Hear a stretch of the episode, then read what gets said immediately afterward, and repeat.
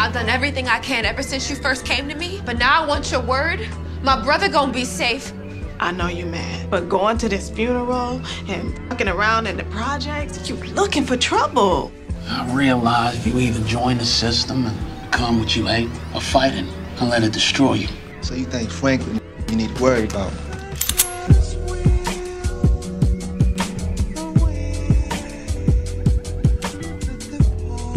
Woo. What's popular? Yeah, man. Woo. All the emotions. All of the emotions. Yeah, Can we get the sad emotion out first? Yeah, yeah, man. Rest in peace, DMX. Long live the dog. Yeah. Definitely a huge blow to the hip hop community. Damn. To my teenage and college years was a lot of DMX. I remember the first time I heard "Get At Me, Dog," and how that shit like blew my head. Just like the whole sound of it fucked me up. Yeah. Yeah, the sound of it, the video, like just in a monumental way. There's like certain like rap songs that like expand the way my brain thinks about hip hop. Mm-hmm. You know what I'm saying? And "Get At Me, Dog" was one of them. Like it, like that shit was just ultra gritty. Yeah, definitely. And I knew like gangster rap had already been a thing. I knew it could be gritty, but it sounded gritty. Like his voice, the way he rode the beat, like everything. It sounded violent. The authenticity was like on a million. And he was completely somebody that you had never. It was completely original. You know what I mean? In terms of like, you know what we heard that had come before that time. So. And I think for me, like, I'm younger than you. Okay, obviously. Right. They've never seen us. They don't know. Well, you said you were born in the late 80s. Oh, yeah. Well, the last year of the 80s. Mm. But my dad was a huge DMX fan, right? And my father is a gangster in real life. Okay. So, like, I remember being maybe 9 or 10. Mm-hmm. And my dad played, you know, unfiltered lyrics around us all the time, but he used to make us listen to DMX. Like, he would say, "Did you hear that? What'd you hear?" Like, I remember him playing the song "Damien." Oh, wow. And then explaining to us why you shouldn't listen to your friends. Like, he would use it as ways to teach us stuff. Interesting. It's like I remember learning a lot of life lessons in the backseat of my dad's white Lexus, listening to DMX, and he would have, it was like starting points for conversations about life. I remember the first time I remember seeing my dad cry was listening to Slippin'. Whoa. Yeah. The first time I can recall my father crying was listening and Slipping. Wow. Mm-hmm. Wow. That's, so like, that's big. Okay. Yeah. So like just a lot of my childhood memories, driving up to King's Dominion or driving around the city doing errands with my dad, there's DMX playing in the background, right? Like, damn, your dad is young as a bitch. My father will be 63 this year. So 60 minus, let me see, that was about what? About 25 years? No, like 23 years ago. Mm-hmm. Okay, so he was in his 40s. He like, just really, really he just hard childish. Hip hop. Okay. He just childish. Shout out to your pops, man, for being a gangster. Hi, Daddy. Yeah. But yeah, a lot of my childhood is covered in DMX lyrics in all the best ways. Like, and my dad was the one to explain to me how, you know, listen to him. He's praying. He's, you know what I mean? Like, it just it helped him talk to us about things that he was unsure of. Right. I guess he saw himself in that, and I just. DMX's brand of Christianity makes me believe in Christianity. I understand that completely. You know what I mean? Like, he allows himself to be flawed. He allows himself to go through all these things, but that doesn't change how he feels about his God or how much he loves his God or how much he feels his God loves him. It was never about his fear of punishment or God being, you know, his boogeyman. Yeah. It was, I did this, but my God's still here and still loves me. Right. And it was in such authentic prayers, like, the spirit moved for DMX. You can't convince me otherwise. Like, yeah. So I can agree. I think that's a very valid point. Like, his brand of Christianity is probably something that a lot of people can relate to. Absolutely. And without a presence like that, really being authentic about his trials and tribulations in relation to his God is probably is going to end up being a huge void probably for a lot of people. A lot of people.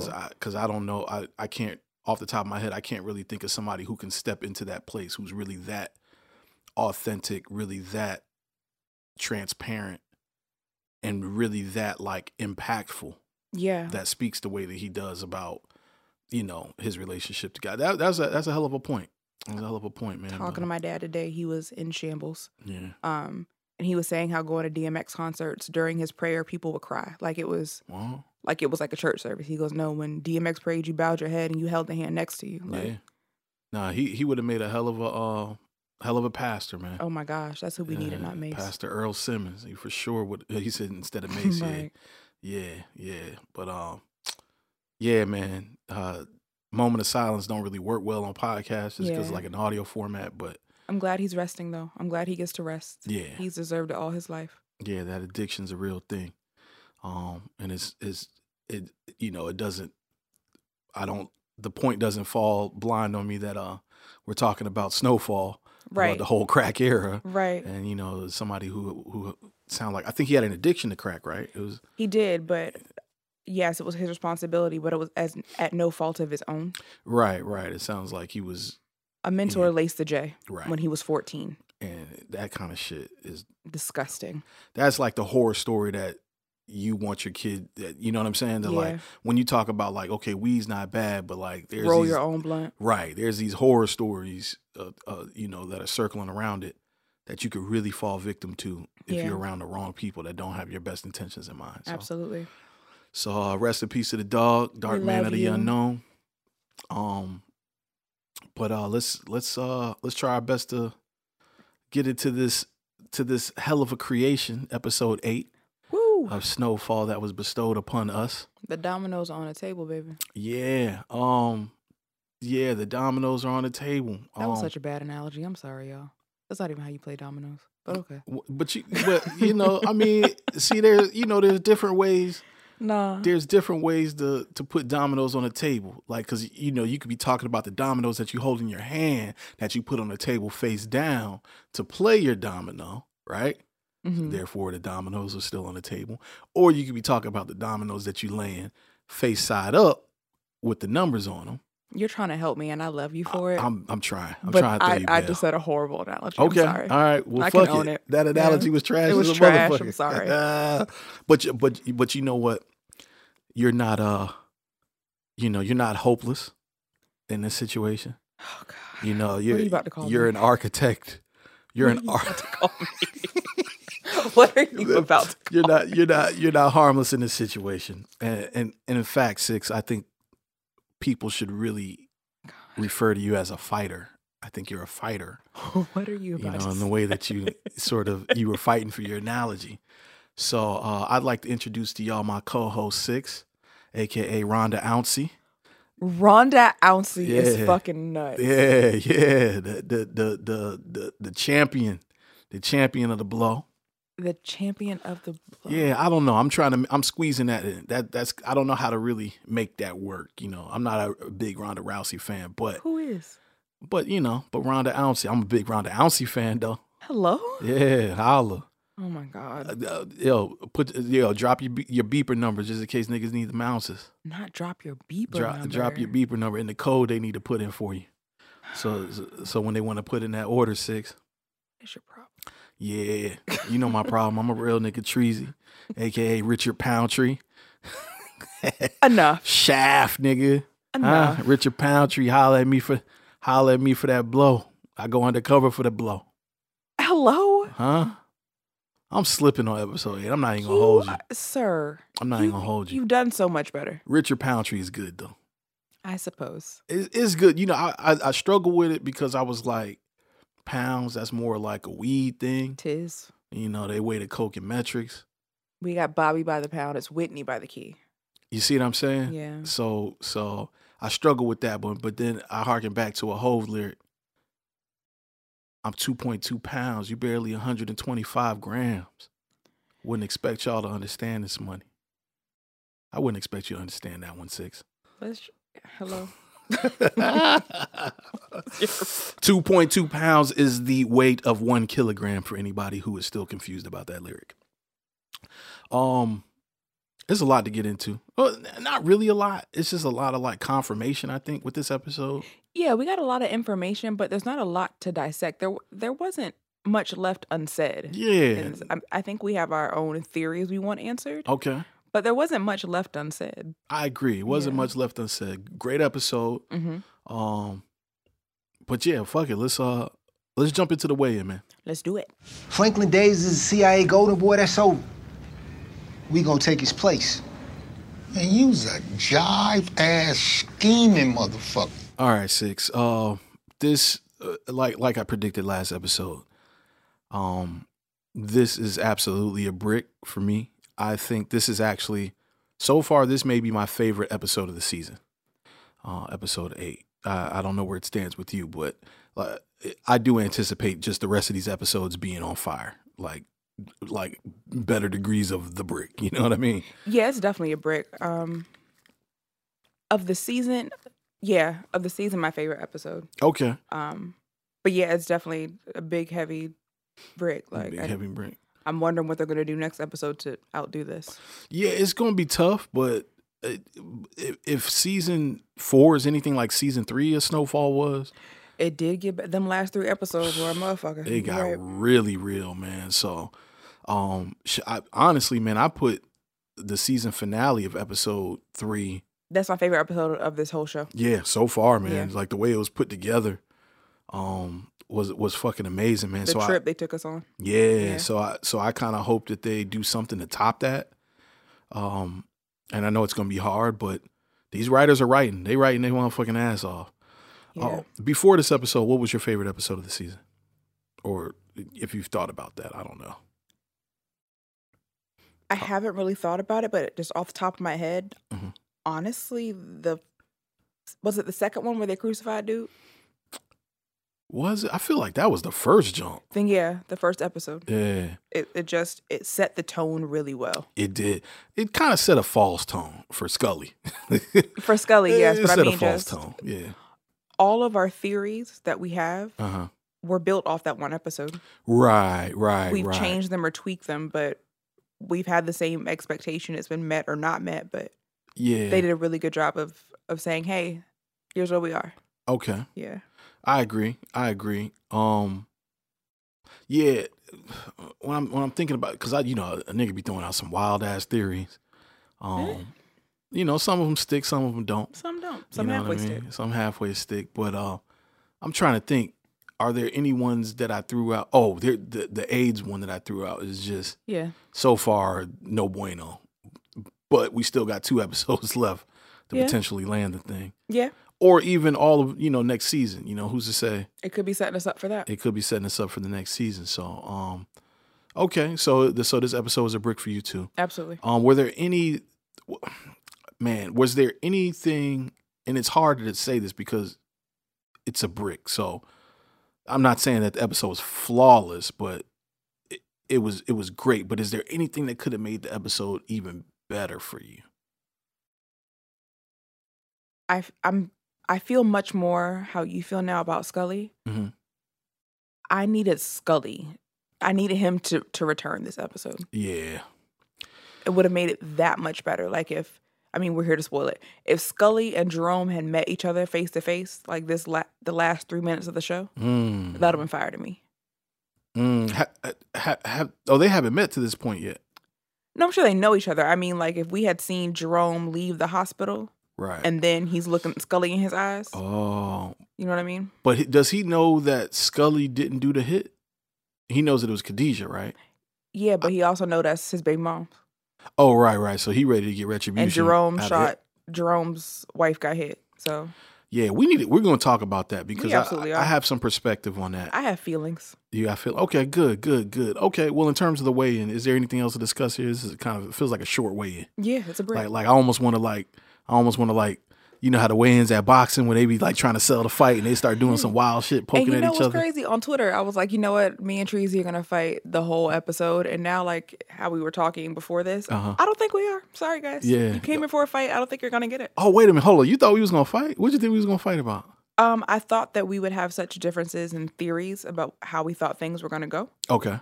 But it sounds like we don't feel that way. So yeah, I don't know if we do. But I'm gonna find something though. I know you are Sagittarius. I'm gonna find something. Christ Almighty! All right, shit. Well, let's get out the way, man. Get into this breakdown.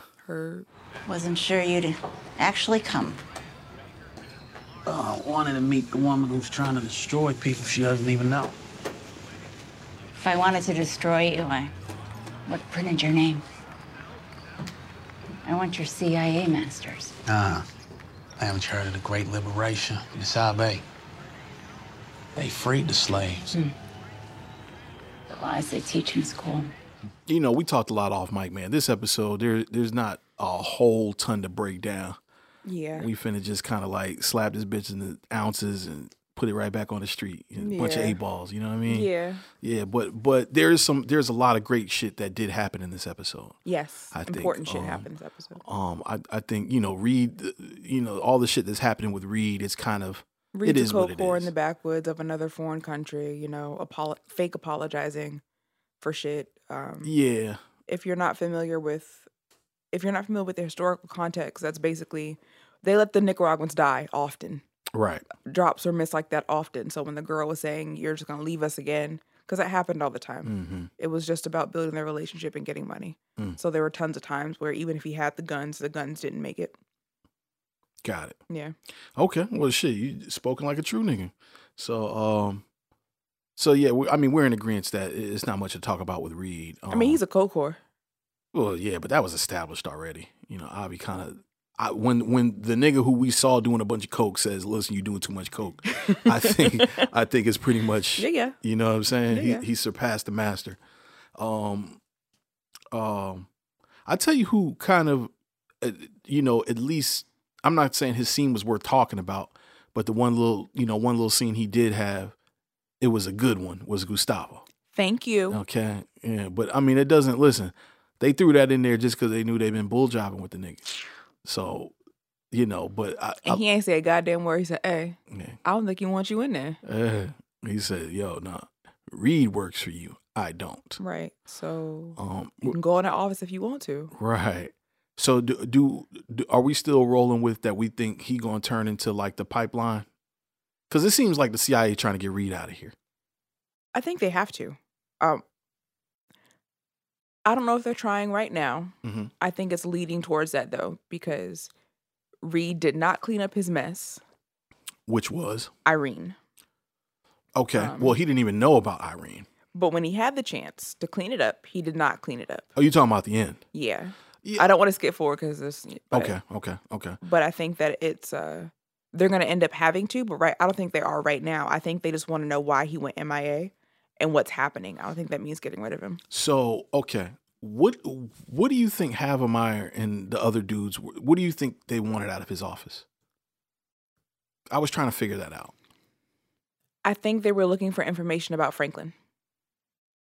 Oh, that's good. Yeah. So you think they don't know who Franklin is? Yeah. I think that they know they're working, that of course they know that Reed's selling to a drug dealer. Mm-hmm. But I think they were looking for information about him because of the story that came out. Got it. Because his father seems to be someone with a bleeding heart. Mm-hmm. Maybe they have wind of his father being an ex-Panther or whatever, which also we can talk about because you also might be right about Irene and either Irene or Alton lying about the Fred Hampton. Right. Well, they both made a statement that I didn't understand it. So I text Treasy, what was it, last Thursday or Friday, like right after we recorded. Okay. So it was like Saturday or Sunday. Something like that, yeah, Saturday, Sunday. Fred Hampton passed away in December of 1969. December 69. December 69, yeah. Correct. The day that Jay-Z was born. There we go. But he went out, so Irene and Alton were speaking of him being in California. I knew him when he was here, set the 3rd. He didn't go to Berkeley until November of 1969. Okay. And he was there for a short amount of time speaking with the National Black Panther Party. Mm-hmm. And he was asked to be their national spokesperson. Of course, he worked with them, but they wanted to give him an official title in the party. Right. And he turned it down. Mm. So he wasn't there long enough for either of them to act as if they knew him while he was there, unless they were in Chicago at some point. You see what I'm saying? And like, that's what... You know, so he did go, but it wasn't substantial, right? So that's what was bothering me about that shit. It was like, yo, I don't know how historically accurate this is, or are the writers doing that thing where they're writing about something that the general public doesn't know about? Maybe they're dancing with it, because I can't see how they build. Had they built it, the lie, into this before episode 9 or 10? Uh-huh. Maybe. Okay. But I don't see how they dance around that being a lie that comes out now. Got it. I think they just preyed on people's ignorance. Okay. Yeah. Okay. So there's potential that Alton was lying about being a Panther. There is. If the writers are as amazing as they're showing themselves to be, yeah, they could bring it up, or it could come up next season. Mm. But yes, if they're being historically accurate, both of them are lying. Yeah. See, I was starting to feel like, I was definitely starting to feel like Alton was giving like Bill O'Neill vibes, mm-hmm, and his willingness to cooperate with Irene, sort of his fear about the CIA and things of that nature. It was all kind of pointing to like, yo, I've been put in this position, mm-hmm, before, where to be the mole within the Black Panther Party, mm-hmm, and to divert information to government agencies. Thus is why he knows the power of them and what they're capable of doing. And, I was starting to feel like that maybe he had something to do with like the LA chapter of the Black Panther Party with like, Bunchy Carter and John Huggins' death at USC. I was starting to go in that direction. Like maybe he was a part of bringing down the LA chapter of the Black Panther Party, which I could be completely wrong. It could just be that may be a part of it. Because again, if they're not being historically accurate with names or even timelines, mm-hmm, remember his cousin was supposed to be a snitch of some sort, right? And he was tasked with bringing his cousin to the Panthers, right, to like get information out of him and to be tortured, and he killed him instead. Now, also keep in mind, we only know this because Alton is telling us, right? Which so Alton could be lying, because we know Alton is a snitch. So Alton is a snitch, and you know what? The fact that he's willing to pick up his entire life and move to Cuba right now. What you so scared of? There's a red flag. Mm-hmm. Well, there's just a red flag that you're willing to pick up your whole life, leave everything behind, your shelter and everything, to sort of turn a new leaf. That kind of feels like a move that somebody who has a past they don't want to reconcile with would do. You understand what I'm saying? Yeah, like, it's too flighty. Yeah, like this is either the final straw on top of other things that you did. Yeah. Or you've done something else we haven't seen. Yup. I can roll with that. You've done something else we haven't seen.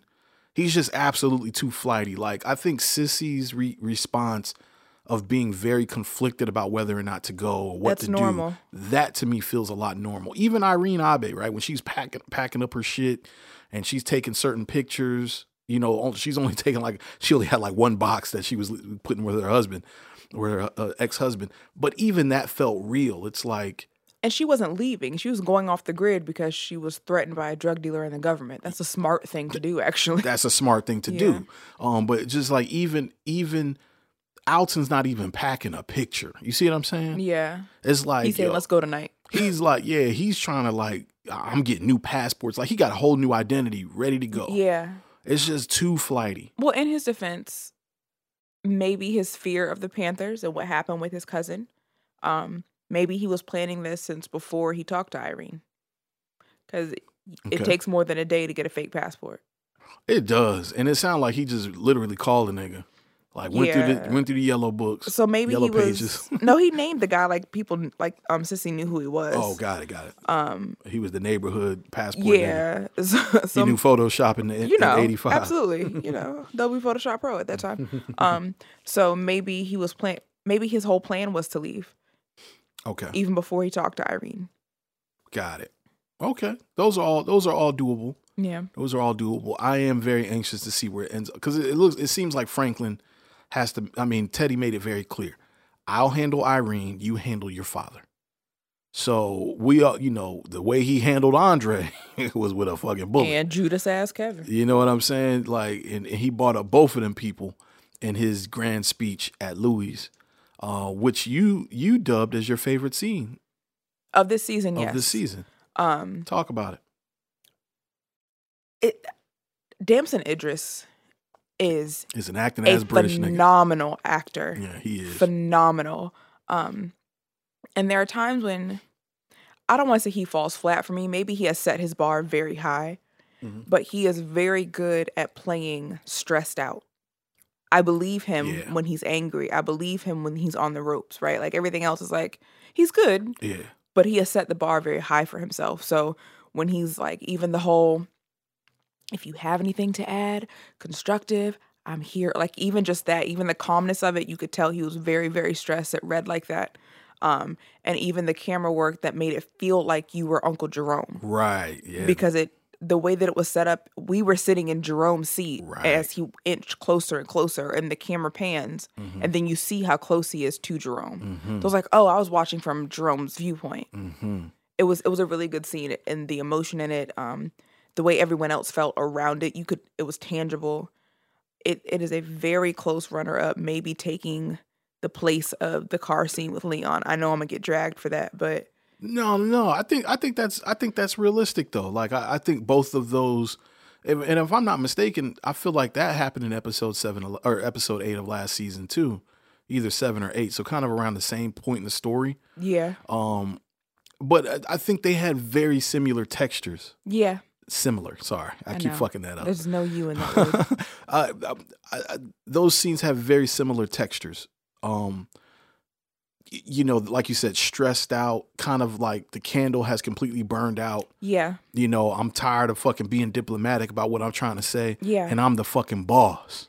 Yeah. Let me reintroduce myself. Like, I'm fucking Franklin Saint. He said, y'all work for me. He said, what's going to happen to y'all? Absolutely nothing. What are we talking about? Nothing going to happen to y'all. And y'all have nothing to offer me. Fuck out of here. Yeah. Like, I hadn't given it any consideration till he said it. And that's absolutely real. Like, like this nigga is fighting demons, bro. Yo. His daddy just snitched on him after they were having a really lovely time getting back acquainted. Yeah. And that just kind of rings true in real life. A lot of times I think we forget that the nigga that's sitting at the top of the totem pole got stressed. Like everybody's job underneath the nigga on the top of the totem pole is to protect the nigga at the top of the totem pole. And you all failed. And everybody failed. Yeah. You know what I'm saying? It's like when it all came down, everybody is looking at like, yo, how do I save myself? You know, everybody turned into a capitalist, which, I mean, this is a capitalistic game. So it's needless to say, you know, there's no honor amongst thieves or whatever the case may be. But fish rot from the head and things do well from the head too. Everything starts at the top. That's a fact. That's a bar right there. So, but yeah, so that scene was really, really good. Them, you know, just kind of recounting the steps of everything that's happening. Jerome is really showing his ass. This nigga Jerome is ready, bro. Uncle Jerome went to them projects and got to be a big homie for a couple hours. Yeah. And it lit a fire in him. He might need to put it out some, but it got lit. Nah, I'm going to tell you, I like this gear for Jerome, though. I like it, but it's going to get him shot. I don't know. I don't think it's going to get him shot. I think it's going to... It got Louie shot. Yeah, but Louie had it coming, though. Louie needed to get shot. Never mind, y'all. We are going to fight. Louie needed to get shot. Excuse me? I mean, you know, I'm sorry. I love Louie. Louie is our auntie. Yeah, but Louie, you know what I'm saying? Louie is kind of like, I ain't going to say the worst type of person because she's not. But Louie needed to sit her ass down. This shit need to sit her ass down. I'm saying Louie needed to get shot, not she needed to get killed, because she don't need to get killed. But she needs something to sit her motherfucking ass down, because she doing too much with Lil Rock. She doing too much with, like, just trying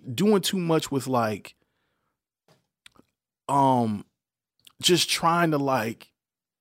Everybody's trying to be the boss, not just her. No, I don't know.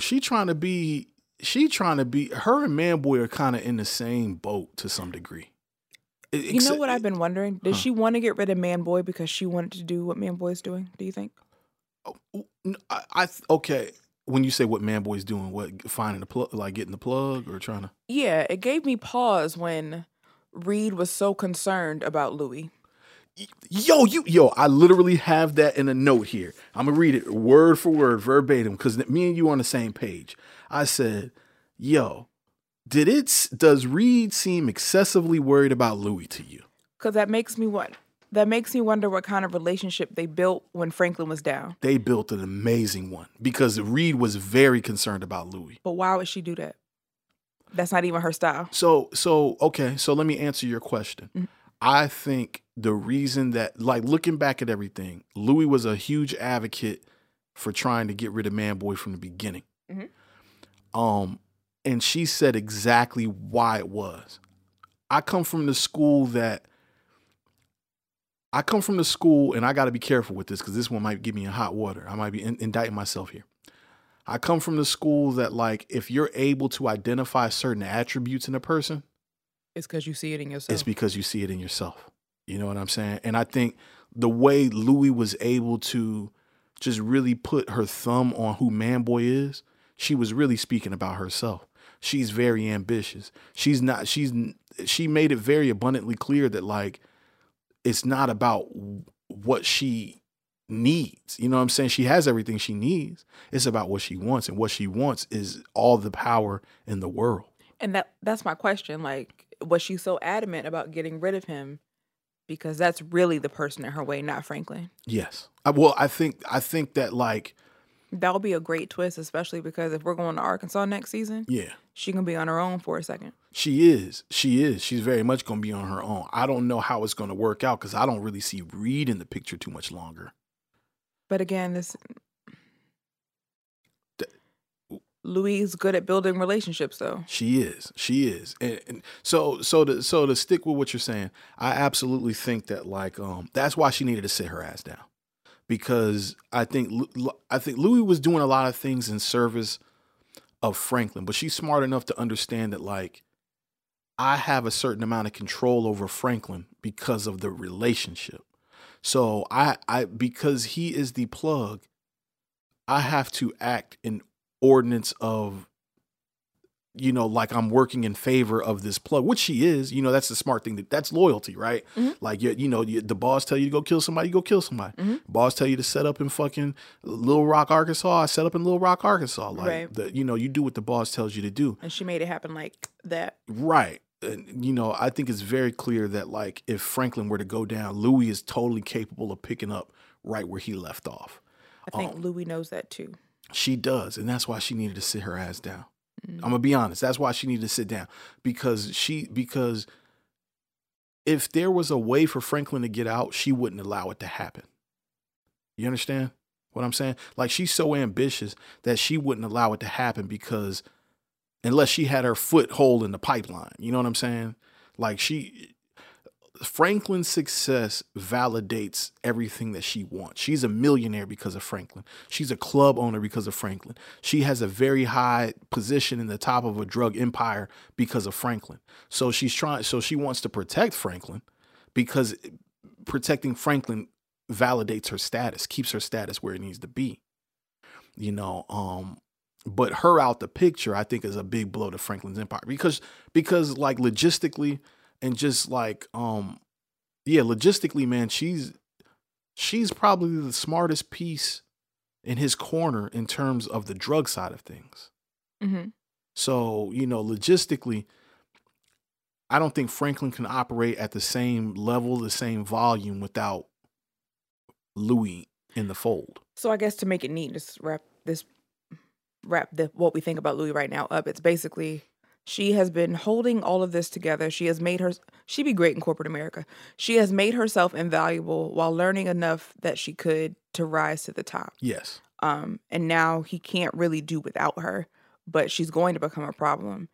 And I'm very interested to see if there's more context as to why Reed was so very concerned.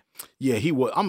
I'm so glad that you brought that up, though, because I thought it was just me. Mm-mm. That saw it because he stopped. What happened to Louie? Yeah, like that changed the whole tone of his conversation. Yeah, and it's like, okay, what kind of relationship did y'all build while Franklin was down? Yeah, and of course, you know, she should be nice to the plug, you know, but why did you become so memorable? Yeah, because why is he emotionally attached to you? Right. So, like, during the drops, it wasn't just drop and go, like, y'all, you know, how's your kid or how's, you know what I'm saying? It was a lot of small talk that happened, I'm sure. And that's the power of women in things like this, though. Women can move in ways that men cannot. They can disarm. We can get things together and get stuff out of people. That's a fact. So, yeah. And that's what, honestly, that's what makes it a delicate balance, because everything that I'm saying an indictment of Louie is what makes her invaluable. Yeah. That's what makes her invaluable and a great queen to protect the king.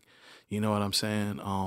But it's just a thin line, because when you add too much ambition onto that scale, it'll tip over. Yeah. You know, and then you start doing things that are not in service of your community. And the reason y'all got into it, there are more things that are in service of what you want instead of the organization. Yeah. So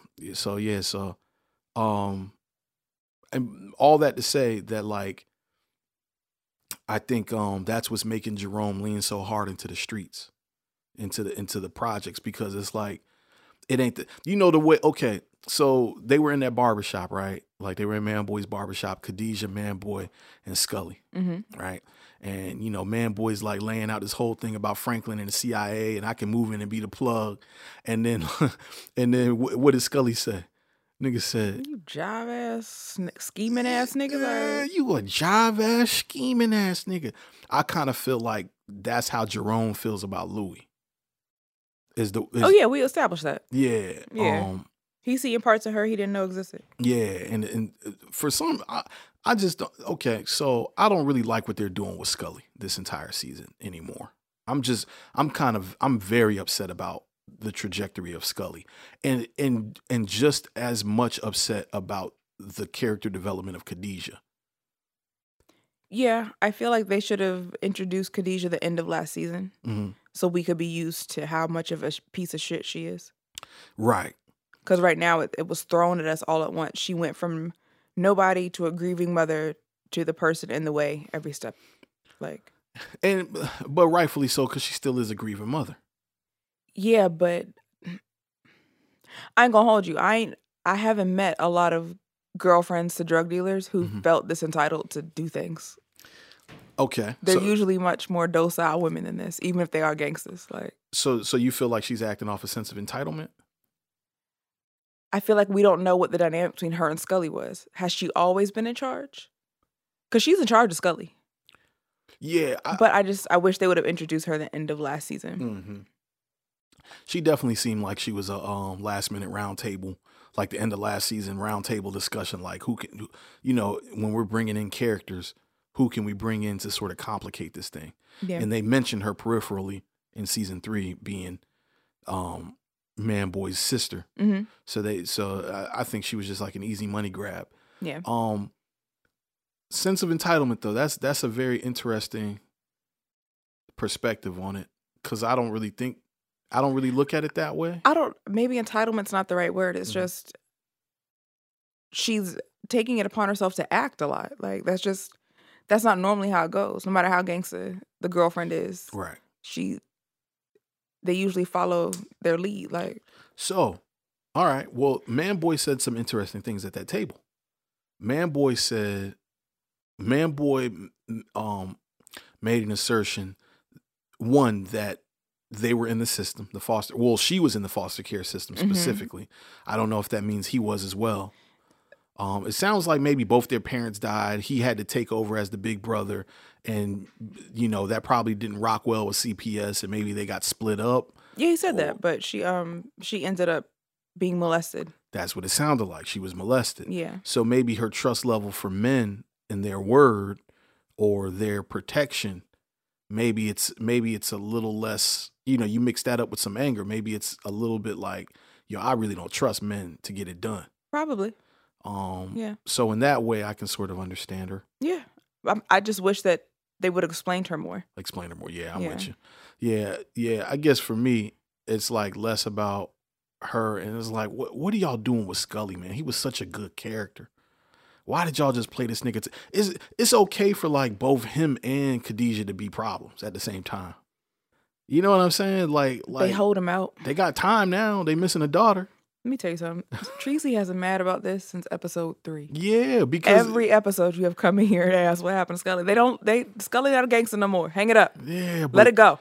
To me, that's not really what. That's kind of bad on the writing in that way, because you know, I saw it coming episode. I didn't know they were going to drag it out like this, but they just, you know, they just kind of played him like he wasn't a problem. Yeah. Episode 3, and now they've just like continued with that thread. Yeah. But yeah, that table talk about the CIA and Man Boy's plan, which is obviously he wants to get the plug. We knew it, but this nigga really think he could just drop an application or a resume at the CIA front in the mailbox. In his mind, he's like, I'm just gonna talk to this nigga Reed. Yeah, we gonna talk like men. Hey, I see that you're out, a drug dealer. Yeah. I can be the one. I happen to be a drug dealer. I didn't know if you were looking for a new one, but here you go. I'm right here. As if they didn't choose Franklin, right? Like as if that, I don't know. Yeah, I think he's obtuse though. But what that speaks to for me is how I'm always calling a nigga arrogant. Yeah. Who do you think you are? Yeah. Now I absolutely. You think you're the smartest nigga in the room, and you're not. I absolutely feel you there. That's not intelligent. No, you're not just walking up to a CIA agent saying, "Hey, I know you're a CIA agent." Oh, do you? Yeah. Okay, we're never going to see you again. Like, that's not how any of this works. Right. Like, well, in all fairness, maybe his plan is a little bit more in depth. Maybe he might got things in motion. Last time he had things in motion, it didn't work out well. It was working till it didn't. Do you think it's going to be any better with the CIA? Franklin's just Franklin. Yeah. The CIA is the CIA. The CIA is the CIA. Yeah. But you know what's funny, though? I don't know. I feel like if this was like a job interview situation, right? And Reed had Reed interviewed Franklin and he interviewed Man Boy. He probably would still pick Franklin. Franklin just seems like he feels nondescript. Yeah. He seems like he can get away. He's very unassuming. Even that. He's not. He is the right kind of ambitious. He's not arrogant. Yeah. He's like, I'm going to do well because I like to do things well, right? Like, I'd be a great manager at McDowell's. Like, I'll be a great drug dealer. Right. Man Boy wants to be a drug dealer. Yeah. Franklin didn't want to be a drug dealer. He wanted to be rich. There's a difference. Yeah. Okay. I'm on board with you there. I still do think Man Boy is very intelligent, but I do agree with you. Like, his arrogance is the enemy of his... Yeah, of his intelligence. And this one helped me see it a little bit more. Even though how he plans to unfold. Yeah, I mean, but nah, it is the plan because he's finna go with this whole thing. The whole plan is stupid. I'm just gonna hand you over the plug. I'm gonna do hot potato with the plug. You see, it's just like a blunt. I'm gonna get the plug, and then we gonna have the plug, and the CIA gonna rock with us because they ain't got Franklin. Like, yeah, that's a little stupid. That's not how any of this works. I thought it was interesting that they was just sitting in the back of the barbershop with the door open while niggas was cutting hair, talking all this shit. Come on. It was a little crazy. And they in a barbershop and Scully hair still look like that. Yeah, Scully hair look crazy. Like, he need to holler at Leon and be like, yo, Leon, what products are you using? I could hook you up, come by Crenshaw and such. I could hook you up. Baby, because that afro's afro, okay? Yeah, that afro terrible. That shit, the hairline is like hidden underneath that joint. Leon's fro is beautiful. Are you insane? That nigga fro look like a sombrero. That nigga look like one of the mushrooms on motherfucking... you are jealous because you're balding. His fro is beautiful. Look at that curl pattern. On Mario Brother. Look one at that of the curl Mario pattern. Brother you are mushrooms. Jealous. Nah, I ain't no jealous. Like, if my hair could grow, I'd be damned to let it grow like the way his shit grow. I'm gonna keep it that way. You're jealous of his curl pattern. That's the last thing I'm jealous of is a nigga curl pattern. Clearly. Okay. Man Boy shot up that girl house like that, and nobody came. Nobody heard the shot ring off. Fam, she in the hood. So I think that's regular. Inside. Yeah, that's right. Niggas do drive-bys all the time, G. They have done at least 5 drive-bys this season. And this season has only been like a week span. It's like a drive-by every day in motherfucking South Central. Yeah, man, this nigga Man Boy was all through T's fridge. Right. Told me, you ain't got no sweet tea? Have some couth. Yeah. I mean, I guess when you got a bitch on the payroll, this shit, she better have the Arnold Palmer. He ain't paid her yet, apparently. He ain't pay her, but she ain't really complete the job description either. Well, you know how the memes running around like people that understand the assignment. She did not. Yeah, I don't think she got the assignment. She did not. Done. But we're here to give you half of your bouquet of flowers. Okay, you talking about me specifically? You specifically. Okay, talk to me. So you were right about Khadijah, about Tanase and Man Boy working together. Yes. You were right about a connection to her little brother. Mm-hmm. However, you were not right about that being his little sister. Right. I was wrong about that. I was very wrong about that. But I told you the strategy is sometimes you got to put all the chips on the table, just in different spots. You just throwing shit at the wall. Yeah, there you go. That's old casino style, baby. But I ran with it, and you were also wrong about Franklin knowing. Oh, okay. I was wrong about Franklin knowing. And you were wrong about how he figured it out. So, yes, I was. I was in the right train of thought, and I just gave that nigga too much credit because he should have known at that point. So when I've been telling you this whole season that Franklin is slipping. Oh no, I've been on board with you. Yeah. Franklin has absolutely been slipping. I've been feeling that. But yeah, but I mean, I'll take half a bouquet of flowers. It's no big deal. I've been wrong before. You'll be wrong again. In like bigger circumstances. Oh my God. But I think the hole that's now left because you were wrong about that half of it is, how do Man Boy and Tanase know each other then? That is a great question. How did he know that was going to work, right? Because in my mind, like we were saying off mic, if they were brother and sister, that's one thing. She was right there. The connection, they went to high school together for whatever reason. If they were in foster care, that easily could have happened. Right.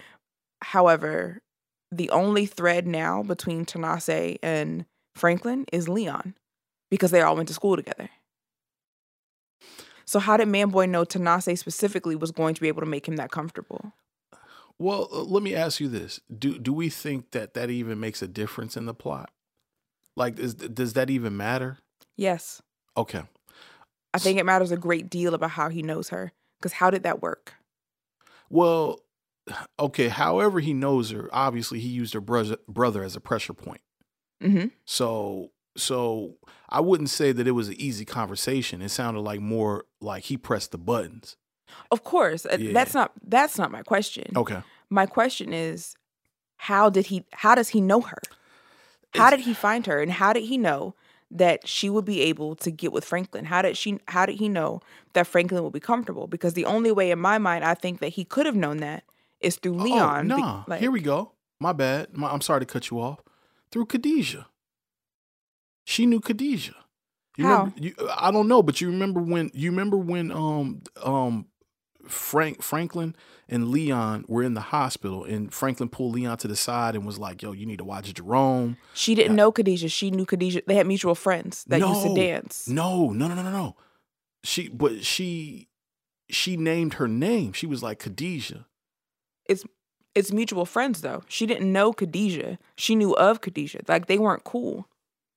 They have mutual friends from a club. But how did you gather that? She didn't say that. She did say it. She said, "I have friends who are friends with her. I can get information." Remember when she made the phone calls about what happened? Yeah. Remember when her girlfriend called her and said, "Hey, yo, they popped off" or whatever? Right. That's the mutual friend she was talking about. She never said she was friends with Khadijah. Okay. And Franklin wouldn't have fucked with her if she was friends with Khadijah. You remember when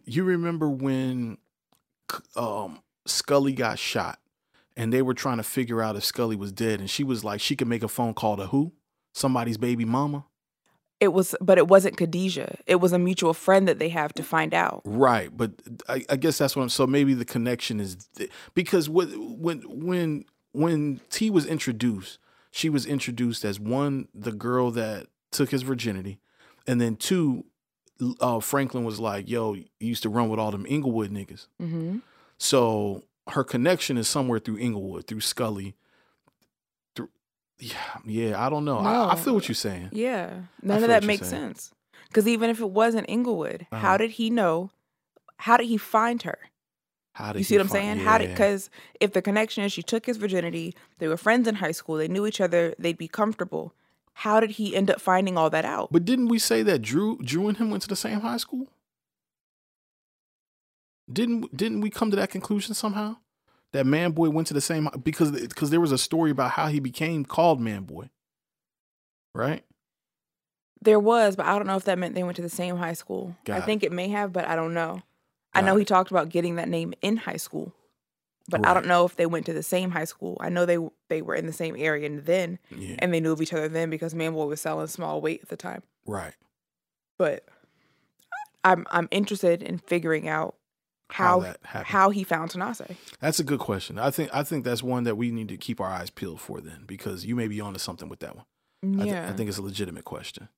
Because I don't know how it would be Leon who connected it. Maybe it Leon wasn't ever super mad at him before we saw Tanase, right? Like, if it had happened maybe after that shit with Gustavo, sure, that'd be easy to believe. But we met Tanase that night, so I don't think it was Leon. Yeah, that's what. And Leon was never that fly with Man Boy to begin with, so it wouldn't happen that way. But I'm saying if he was angry enough at one point, you know what I mean? Like, there have been times in the season where if you told me that was the case, and then we met Tanase after that time, like, when he was starving out and trying to get a new plug, or when they had the fight in the hospital, right? Like, if Tanase was introduced after one of those times, right, I would believe, or I could be more persuaded to believe that Leon connected them. Got it. But we saw Tanase after they fell out for the first time. Okay.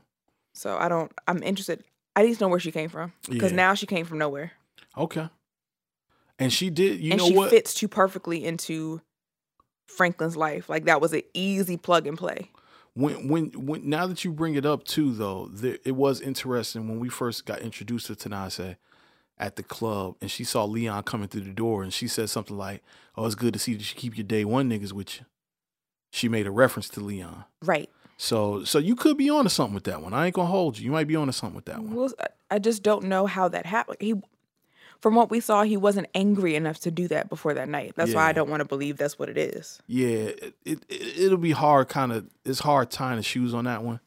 But I think you even asking the question has a lot of relevance. Yeah. You know what I mean? So I'm gonna follow. That's something we need to pay attention to. Have we given up on the Oakland Soldiers? They have no reason to come anymore, right? They're on furlough. Let me tell you something.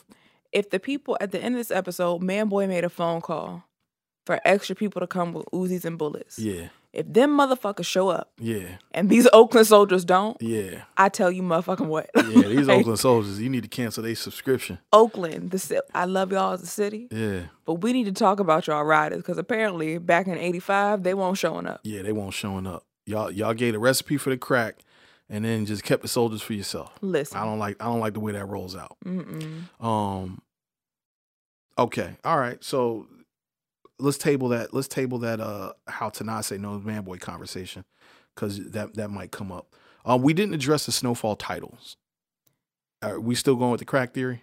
Yeah, because now it's enveloping the word. Right. Like, it's covering the word Snowfall now. Right. It has to be a rock at this point, honestly. If it's not, like, I want to see how they're gonna pull this one out. Yeah, fuck y'all if it's not. It's stupid. Whatever it is, like. I wonder if we're kind of like putting too much investment into it. Like, I think we just got really attached because the last couple seasons, they did a really good job of making it relevant. Man, I'm telling you, it was only season 3. We're going to go back, but I think it was only season 3 that they did it. I don't think it was season 2, but I think you're full of shit. I'm not here to argue with you, 6. Oh, really? I'm not here to argue with you on this microphone today. You're a liar. I'm the worst kind of liar right now. You literally said before we started recording. Come on, man. Oh, I'll make stuff up to argue with you about it. Don't give away our pre-production secrets. Oh my God. Pre-production is Treasy likes to argue. Nah, man. Well, because I know that that's what, that's what the people want. That's what keeps it going. That? You know what I mean? So damn me. Okay, whatever. Irene is writing part 2 of her motherfucking story. Irene is writing her death certificate. Yeah, she's pretty, like, everybody is telling her, hey, listen, the CIA will kill you. And she's like, yeah, whatever. I don't give a fuck. I want to tell the truth. She must be a Libra. Probably. She's probably, it's probably October something for her. Gotta be. Because she's just too, like. Or she could be a Virgo. Gotta know everything. Gotta be a part of everything. Yeah. Everything got to be her way. Got it. It's one of them too, because she's just way too obsessed with like the truth. Like the truth matters at this point. She literally made a statement like in that scene where she was talking to her editor. She literally made a statement like I'll be happy when I see the CIA on TV like pissing in their pants or something like that. Who do you think you are? You're like, yo, what do you think? What do you think is going to happen when you expose them? And again, she is extremely selfish. Yeah, selfish. I'm with. They used the proper. Her ex-husband used the proper word to me that I feel like is the right. It's just the right nomenclature for who she is, man. She's just stubborn. Before we even get to that, right? Like Franklin decides to call Irene. I don't know why he would do that. I saw the wealth in that. I mean, listen. Sure, right? You know who I am. So there's no mystery. Yeah, but he didn't know enough about Irene to do that. I get it, but no, he knew enough. He did, obviously he did his homework because he brought up her name and or her family's name. No, I mean about her as an individual, about her personality.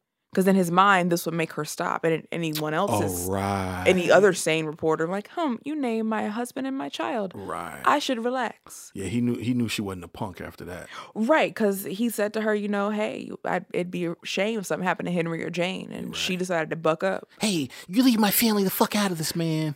Like, and he said, "What?" Hey, he said, "Whoa, Irene." Saying it like I'm a. I wouldn't do something to him. Like, bitch, slick. You are playing with the CIA. I ain't got to touch you at all. That was slick. But everything he was saying was right and exact, though. Yeah. In terms of like, yo, like, you could be mad at me if you want to, but it's their system. Right. You know what I'm saying? And you know it. It's their system. And their system is like a really big system, and this newspaper is not really as big as their system. And this newspaper wants to be around. It doesn't really care about you. Yeah, and like, and if I know who your family are, and I'm just a nigga from South Central. You pay taxes, ma'am. Yeah, they can find you. They can find you easily. I don't know, friend. Might want to rethink that. Yeah, but she's just so fucking, she's so headstrong, man. This is why you can't fight an opponent with anger, right? Like, she's the prime example of why you can't fight an opponent with anger. Because then you're blinded, you know. Godfather 3. What did Michael tell? What was Sonny's boy's name? I don't want you to ever think I paid attention to Godfather 3. Oh, you tripping? Godfather 3 was like a bad Jay-Z album. It's still better than the average. Maybe if I watch it as I'm older, but I watched when I was younger, so I only respect the first and second ones. Nah, Vincent, that was his name. No, man, Michael Corleone was dropping so many gems in part 3. That's fine. To Vincent. And one of them that he dropped was like, because like Vincent had a problem with Joey Zaza. He kept having this issue with Joey Zaza, like, and like he just wanted to kill Joey Zaza. And fucking Michael Corleone just had to pull him to the side. He was like, yo, you can't use anger when it comes to your enemies. It'll cloud your judgment. Yeah. You know what I'm saying? And I think she's kind of the walking sort of embodiment of that. She's like Vincent Mancini in that way, where it's like, yo, you're so fucking angry with the government that you're clouding, it's clouding their capabilities for you. Like when you talking to your ex-husband talking about, I'm going off the grid. He's like, bitch, do you hear yourself? Bitch is nuts. Yo, you not James Bond, yo. Like, ma'am. Like, what is going on? I had to come over here to board up a window for you, and you gonna go off the grid? Yeah, come on. Shut up. Grid. So, yeah, it's clear that so one thing I found myself asking in that conversation with Franklin and Irene is Franklin delusional? And the reason why I asked that is because he, like, she was like, wait a minute, you think like they'll protect you? You think that like you're absolved from any, any harm doing because you work for them? Like, nah, you're blood in, blood out type shit. And he kind of brushed that off like, yeah, maybe, but that's my problem. We'll worry about that when it comes. I think he brushed it off in front of her. I think he's always considered that. I think this whole time Franklin has been setting himself up for what happens after. Okay. Even but it's after on his, I'm sorry to cut you off, it's after on his own recognizance, right? It's like, it's not, no, because even with that, the whole getting information about Reed, he didn't just get stuff about Reed's job. He got information that could get Reed in trouble at his job. Okay. He got information about the dead white woman who everybody was looking for before, like, right. He knows a lot about Reed that has nothing to do with his job. Okay. He kind of had his own little insurance policy. Good point. Which is probably why the CIA was looking for that when they went into Reed's office. Good point. About Franklin. Okay. I'm with you on that then. Yeah. So, I mean, I think that history has shown that the CIA will protect him as long as he proves valuable. Mm-hmm. And as of right now, he's still valuable, especially if he's expanding into new markets. Mm. But I don't think he believes that. That's why he did the cleanup. The cleanup, yes, was partly about making sure he doesn't go to prison forever. The cleanup, what do you mean? Him going to even see and talk to Irene. Oh, right. But part of it was also, I need to protect this relationship because they may not do it. Yeah. He was still moving at their behest, not just for him. Got it. Yeah. Okay. I believe so anyway. No. I like it. I don't think you're wrong in that way. Paul Davis is out. Paul Davis is out, baby. This nigga gave his money back in the envelope. Crisp dollar bill. And sent his representative. Yeah. What's the dude name? Willie something. Anyway. I don't remember. Yeah, it was, I forget. Willie Childress, I think. Yeah. She said his name was. Nigga definitely bought his campaign money back. That's in a 4-piece suit. Said, hey, we're not going to need this. Yeah. Now, I will say this. This is the difference between Paul Davis and Clay Davis. Clay Davis ain't giving that money back. No. He just going. He would have said, "Him get it back in blood." Yeah. Clay Davis just would have took your money and he would have ghosted you. But Paul Davis had enough integrity to give you your money back. Speaking of money, real quick, before we get there, remember the scene, I think Franklin's in the club, Tanase comes in, and like they're talking about going to this funeral or whatever. It's before all this happened. Okay, yeah. When they were like kissing in this dimly lit office. Right. Franklin's reading a piece of paper, and it's a balance sheet. 21 mil, nigga. What was that? What was that balance sheet for? Because they showed us the amount of money on purpose. They had to. That was a lot of money. That's a very good point. I'm trying to think, what business are they involved with that has that much money? Because that's not a ledger of how much coke you're selling. You ain't doing the books on how much coke you're selling. Are they? You would be dumb to. That's a hell of a paper trail. Have you met Franklin? But that, I don't think that was, Franklin don't know how to use no typewriter, man. Okay. Yeah, maybe he do. I'm about to say it's a typewriter. But I don't. But he don't. I feel like that's what Louie put together. But even so, I think I'm interested in finding out, is that real estate? Is that something to do with the club? I want to know what that number is attached to. Yeah, it's because they didn't tell us anything except 21 mil. Yeah, and I'm trying to think. Like, I don't think you can get away with the club having 21 mil. I don't think that club can generate 21 million in a year's time. Right. Real estate. They don't own enough buildings for that. They don't own enough real estate for that. Well, wait, maybe they do, because they have a couple apartment buildings. Oh, so that could be their equity. That could be their. But why was that important to show us? Because it's important to show us how big Franklin really is. No, there's something more to that. I agree. We may not see it now, but I just want to put a pin in that. Yeah. They did call out $21 million. Well, and then Tanase walked in. I think also what that tells us is that niggas can really depart and make a new life for themselves. Like, they really have the ability to make a brand new life for themselves. Right? Maybe. With 21 million. Especially when you're thinking about, like, what does Sissy what does Sissy want at this point, right? Like, Paul Davis gives the money back, you know, Alton's leaving or wants to leave. What's in it for Sissy? What's keeping her tethered, obviously, outside of the fact that this is her son? I don't know. Maybe that's a good question. Why did they show us that 21 million? That's a very good question, man. And what industry? We don't have to figure that out right now. I just want to offer that. But but that was a good catch. I'm glad you caught that, because that's something I'm gonna be looking out for. Yeah. From here on in. Where do we go from here? Jerome and Louie fight about going to this funeral. Yes. And Jerome said, "I'm putting all y'all niggas on notice. I'm going to this funeral, nigga." Full of shit. I feel him, man. You know, he's not all this scheming and dreaming. This ain't really it. You know what I'm saying? I could trust these niggas in the projects, because I can look them in the eye. I can blow smoke in their face. I trust these niggas. You know what I'm saying? Yeah. Like, you know, we can work it out. This other shit, all this other shit that niggas is doing, man, it's all over my head, and I'm just frustrated with it. That just kind of seems like that's his vibe. Operating off of emotion. Yeah. Whoever scratches his itching ears is who he's most comfortable with, unfortunately. Okay. So you feel like that's an indictment? That's an indictment on Jerome? I don't know if it's an indictment. It's how he moves. Okay. He very much needs to be an OG, and nothing's wrong with that as a man, needing to feel that. But it would seem that there has been more than one time where it's fucked him up. He goes to his funeral. Louie lets him know, hey, we probably shouldn't do that. People want us dead.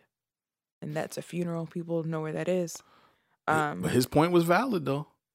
It was valid. Yeah, it's like this ain't no more dangerous than anything else we've been doing because we right here in plain sight and got problems with on every frontier. Yeah, but still, yeah, you're much more relaxed at a funeral, or the ideas that you would be, right? Funerals are usually considered neutral places. Yeah. So he goes to his funeral. Louie decides to show up and be a supportive wife that she most often is. Well. And here come fucking Khadijah and the two bitches who killed the fake Leon. Like, I don't know if they're important. I'm wondering if those are Tanase's friends, to be honest with you.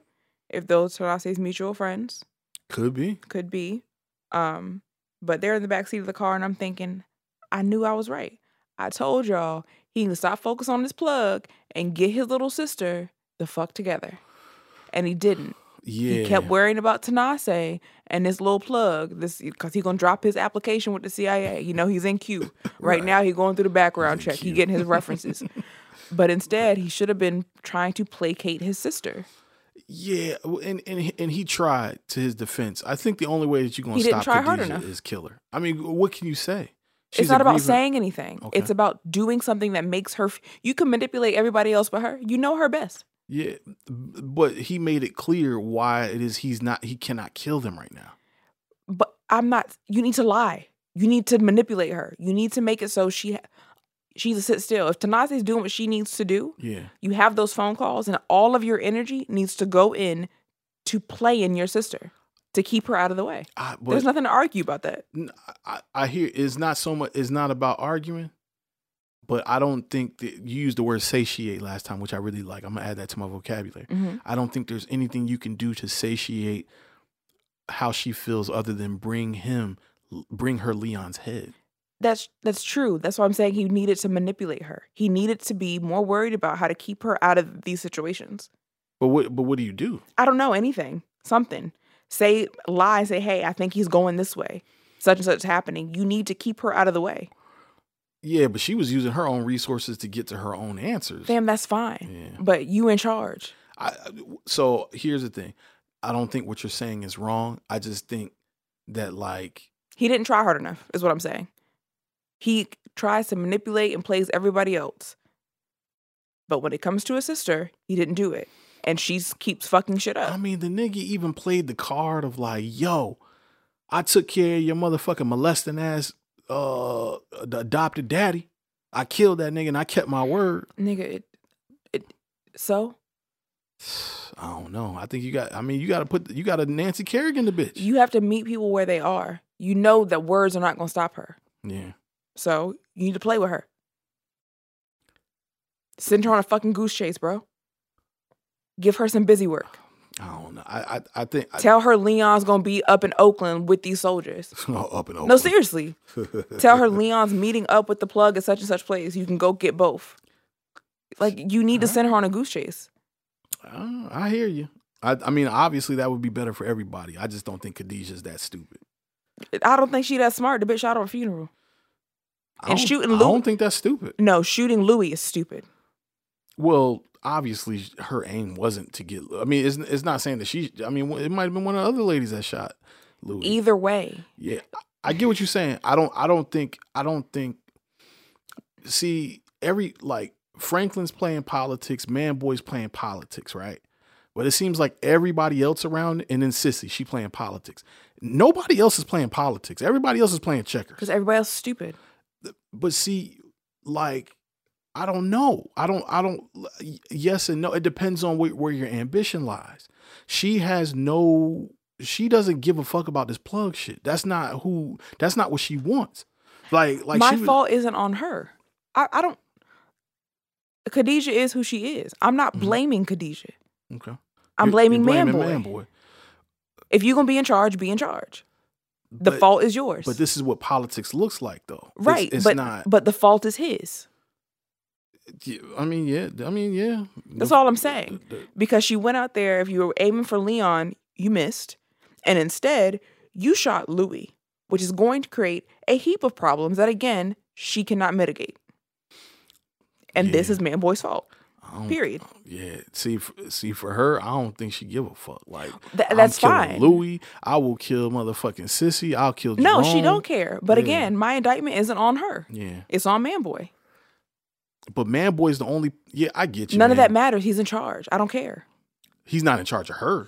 This is on Scully, really. If you want to be really real. Either way, it's not her fault. Yeah. And it is on Man Boy, not Scully. We see that Scully is not doing anything. Man Boy has decided to take control of the situation. But that's what I'm saying. But Man Boy, but Scully, her husband. No. But Man Boy has put himself, even with the two of them, in charge of the situation. He has proclaimed, "I have something working about the plug. Right. I have something working about Leon." You have put yourself in charge. They have aligned with that in some sort of way. Whether they're falling in line is one thing, but they have agreed, basically, you get to be in charge because they're blaming you when things don't go correctly. And if you're going to be in charge, it's your fault. If you and your daughter are in Target and she breaks something, it's your fault. You have to pay for it. I have to pay for it. So, and what you do as a parent, as the person in charge, is to go out of your way to make sure that, not saying that your daughter is hyper like this, but that your hyper daughter, who be bouncing all over the walls, is contained. Yeah.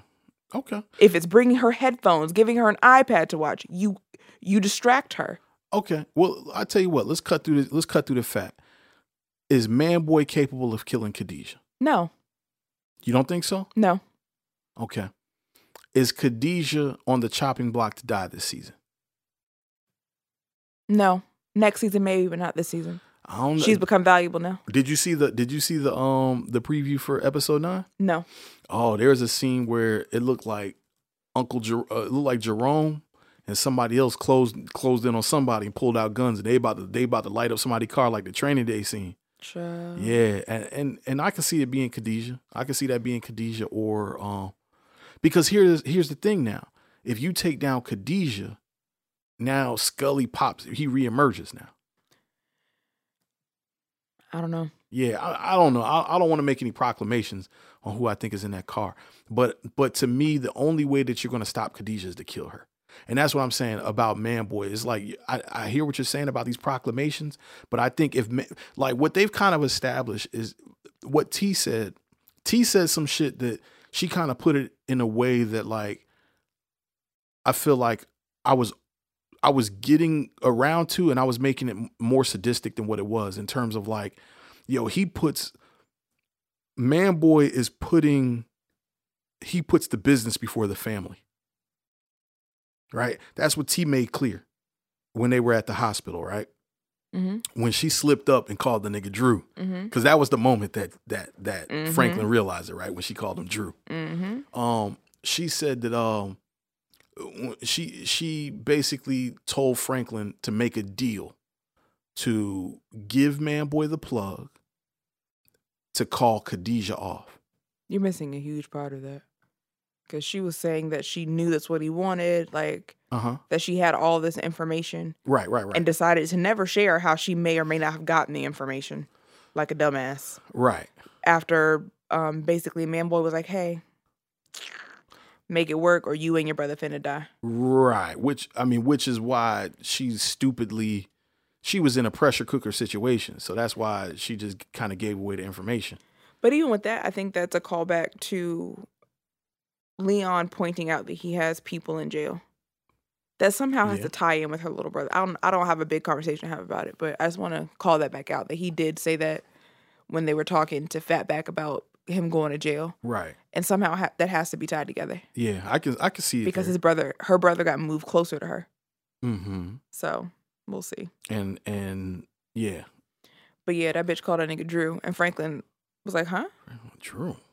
Okay, you know, heard this you." Yeah, he kind of rolled his neck like, "Ooh, I gotta kill this bitch. My God, today." Yeah, you ain't even peep. He had like a little tear that was like forming in his eye. He was like, "Not my baby." Yeah. Dumbass nigga. But hey, that lets you know, listen, he ain't no, I mean, he a sucker for the pussy, but if it come down to like picking the pussy or preservation, he gonna preserve every time. Before we get past the scene, okay, who do you think Sissy's leaving with? Do you think she's being honest about not leaving with Alton? Because Alton came back at the beginning of the episode. Yeah. I think she's definitely considering leaving with Alton. I think she needs some space to think about it. You know, I think Paul Davis pulling out, and her realizing that there's no legitimacy left ever.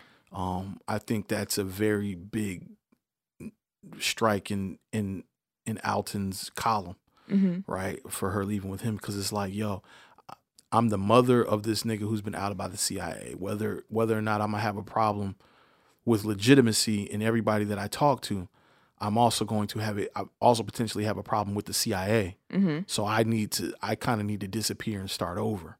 Mm-hmm.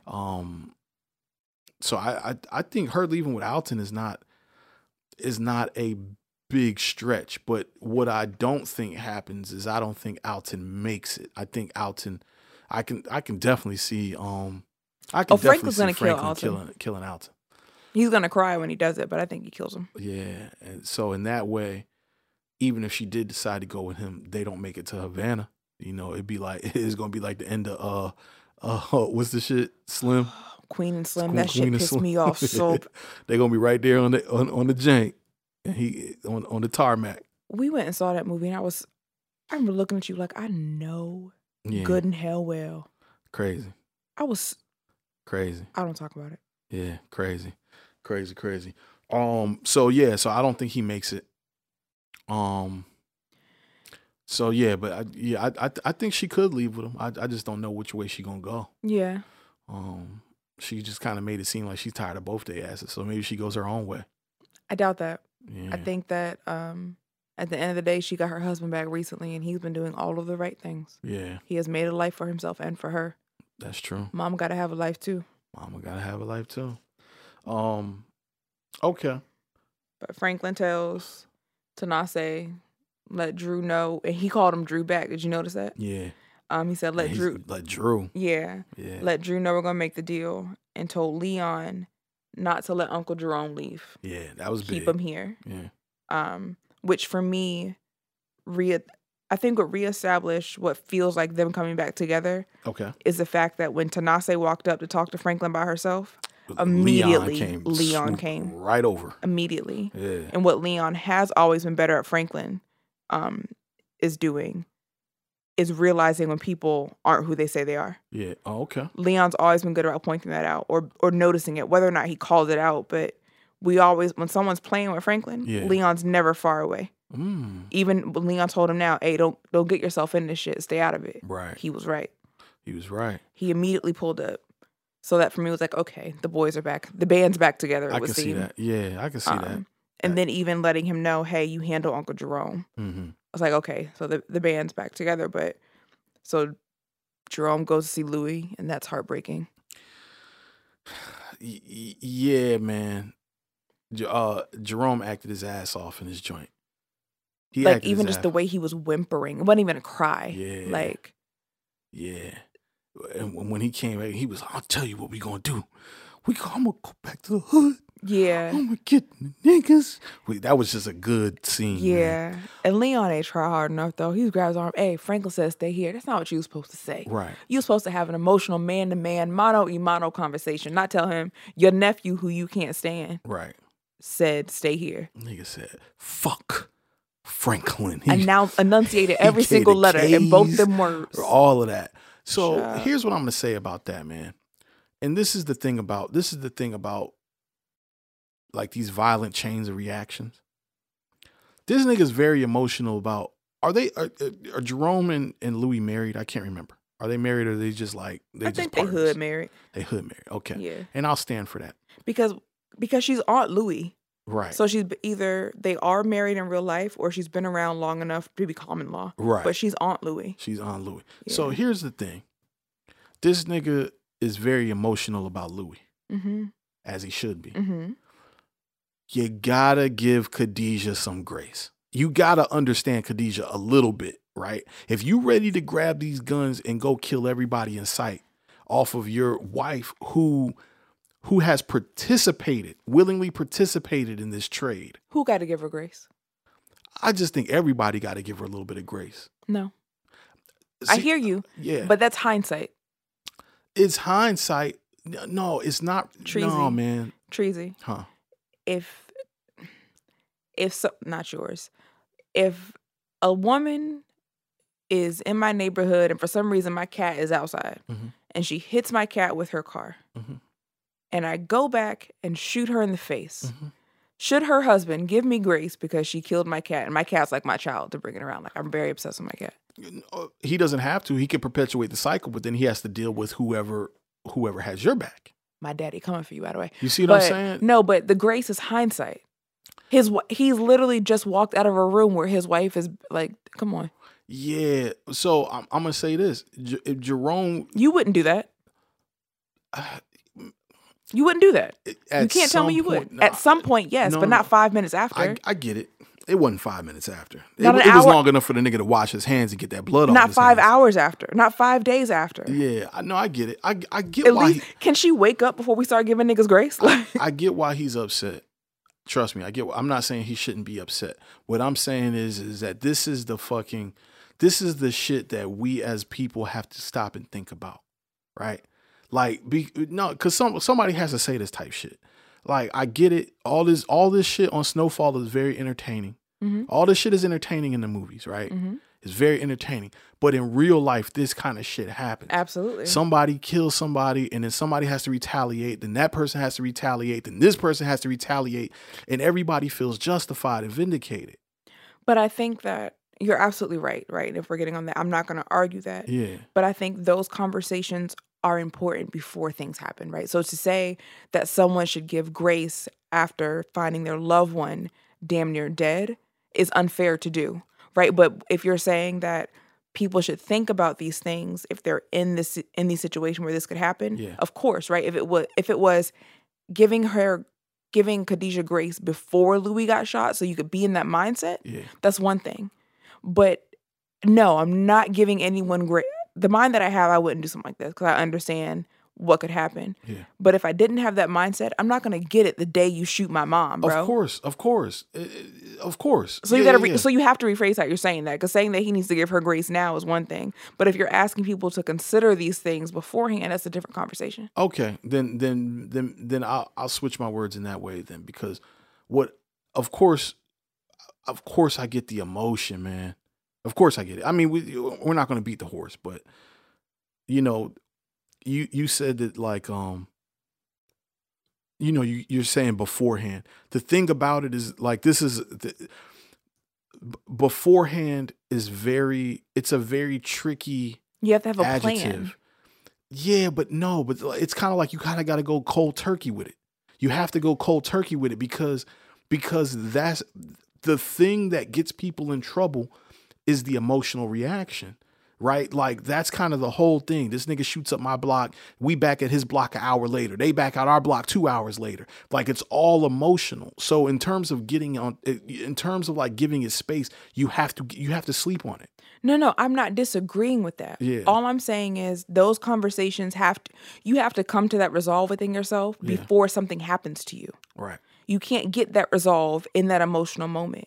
You have to go into that saying, I know these things happen, and I'm going to make sure that I'm fixing a problem, not creating a new one, right? Agree. But that has to be a mindset you have before you get a dead body at your doorstep. I agree. I agree.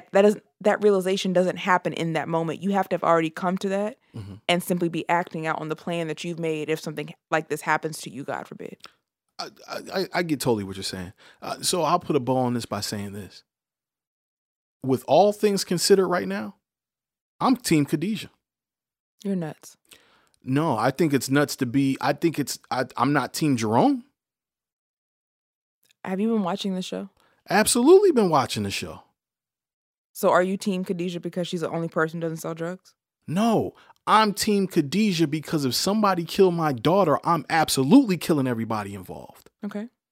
So if somebody motherfucking wife who is involved in this shit mm-hmm. gets hit, so what, nigga? She made a choice to be involved in this shit. My baby did not. Fair. So how anybody can be anything other than Team Khadijah at this point right now?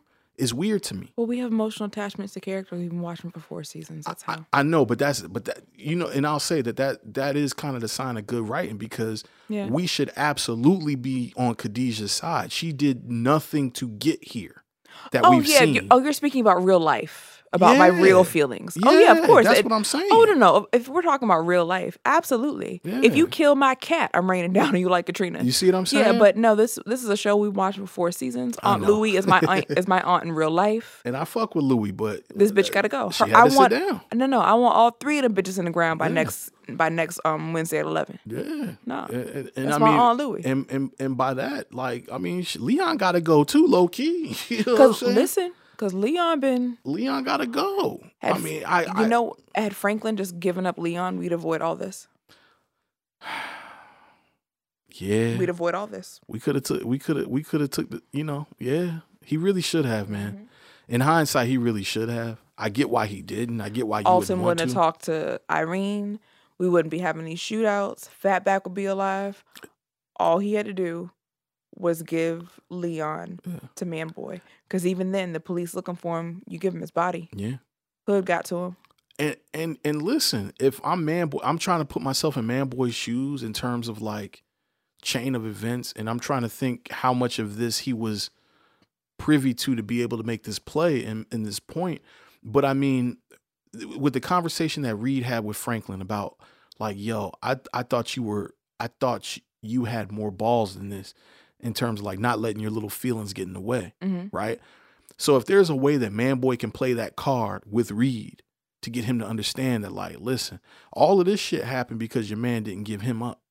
They got to prove to me how Reed and Man Boy even get in contact with one another before I even entertain that conversation. Yeah, no, I get you. Because I can't even see that happening right now, so. Now, I mean, okay, here's some potential ways it could happen. T definitely got numbers off that pager. And I'm sure she gave Man Boy these pager numbers. I'm sure that was kind of part of the deal. I feel like Man Boy would have acted on that and wouldn't need to be doing all this because he said that you haven't given me anything yet. Okay, then maybe that's a card she can... Well... Mm-mm. She's trying to get her money and get out. Yeah, she is, but she's also... Okay, so I feel like that's a card she might have played before the way that this ended, because the way that this ended, Franklin was smooth about it, and he heard her basically tell Man Boy that like, okay, this nigga's gonna give you the plug, and what you got to do is hold off Khadijah long enough for him to think that she ain't coming after him, but after that, let the dogs loose. Mm-hmm. So she was willing to basically give this nigga the plug, and it's cool, kill Franklin, I don't give a fuck. That's what I'm saying. So like, she didn't need to drag it out. So if it was fighting the numbers on the pager, she would have simply given him the phone numbers and it would have been over. Got it. He would have reached out to the numbers, found Reed, and that's it. Well, but Man Boy said, you haven't given me what I needed yet. Yeah. So that couldn't have been it. Okay. Well, what the fuck did she do with the pager then? I think maybe Reed's number wasn't in there. You know, pagers don't keep everything. That's true. Yeah. That's true. Because he might just hit a code, and that code means meet me at the drop. Yeah. Yeah, I got you. Yeah. I got you. Like, they're not cell phone records. Like, that's true. That's true. Good point. But I did think that was interesting, that first of all, the fact that she came with the whole meeting, and that was very... Stupid. She didn't think that through. I think that she was getting desperate. She didn't think it through. So, all right. So what this show has been doing a lot, it's been doing a lot of like callbacks to other gangster films, right? So like when Franklin met up with Reed, you know, he finally got a hold of him and Reed, you know, Reed was very concerned about Louie. Yeah. He was very concerned about Louie. And he said, you know, you let this shit happen, get out of control. And I'm going to take Irene. You take Alton. Before he left, he came back and gave Franklin a little piece of information. And he was just like, yo, at this point, you can't trust nobody. Right. Because everybody is looking for a way to protect themselves, which is basically what Franklin said at the beginning of the episode. Y'all just looking to protect yourselves. But the way he gave him that information, did that feel similar to something you've seen before? I hate when you do this. Just tell me what it felt similar to. I'm sorry. Because I just want to see if I'm the only one thinking about it like that. It kind of felt like the scene, and everything goes back to Godfather to me. It kind of felt like the scene in Godfather. Don't roll your eyes at me, Six. Oh, my God. Well, it is. It is what it is. Guys, you know, we have to do something else next. And I'm very certain that the next thing that we do, we're going to break down each movie The Godfather. We have to. Because I'm tired of him talking about these goddamn movies. We have to. We have to give him the space to get his shit off. We do. We'll figure out how to do that and make it more than 3 episodes. So give us a second. And when we get there, I have a really good story about who I actually really wanted to have a very long conversation about The Godfather with. But we'll talk about that when we get there, because that's absolutely coming. Okay. But I want people to see a lot of these movies that we're being called back to in this whole series, because they're very luminous callbacks.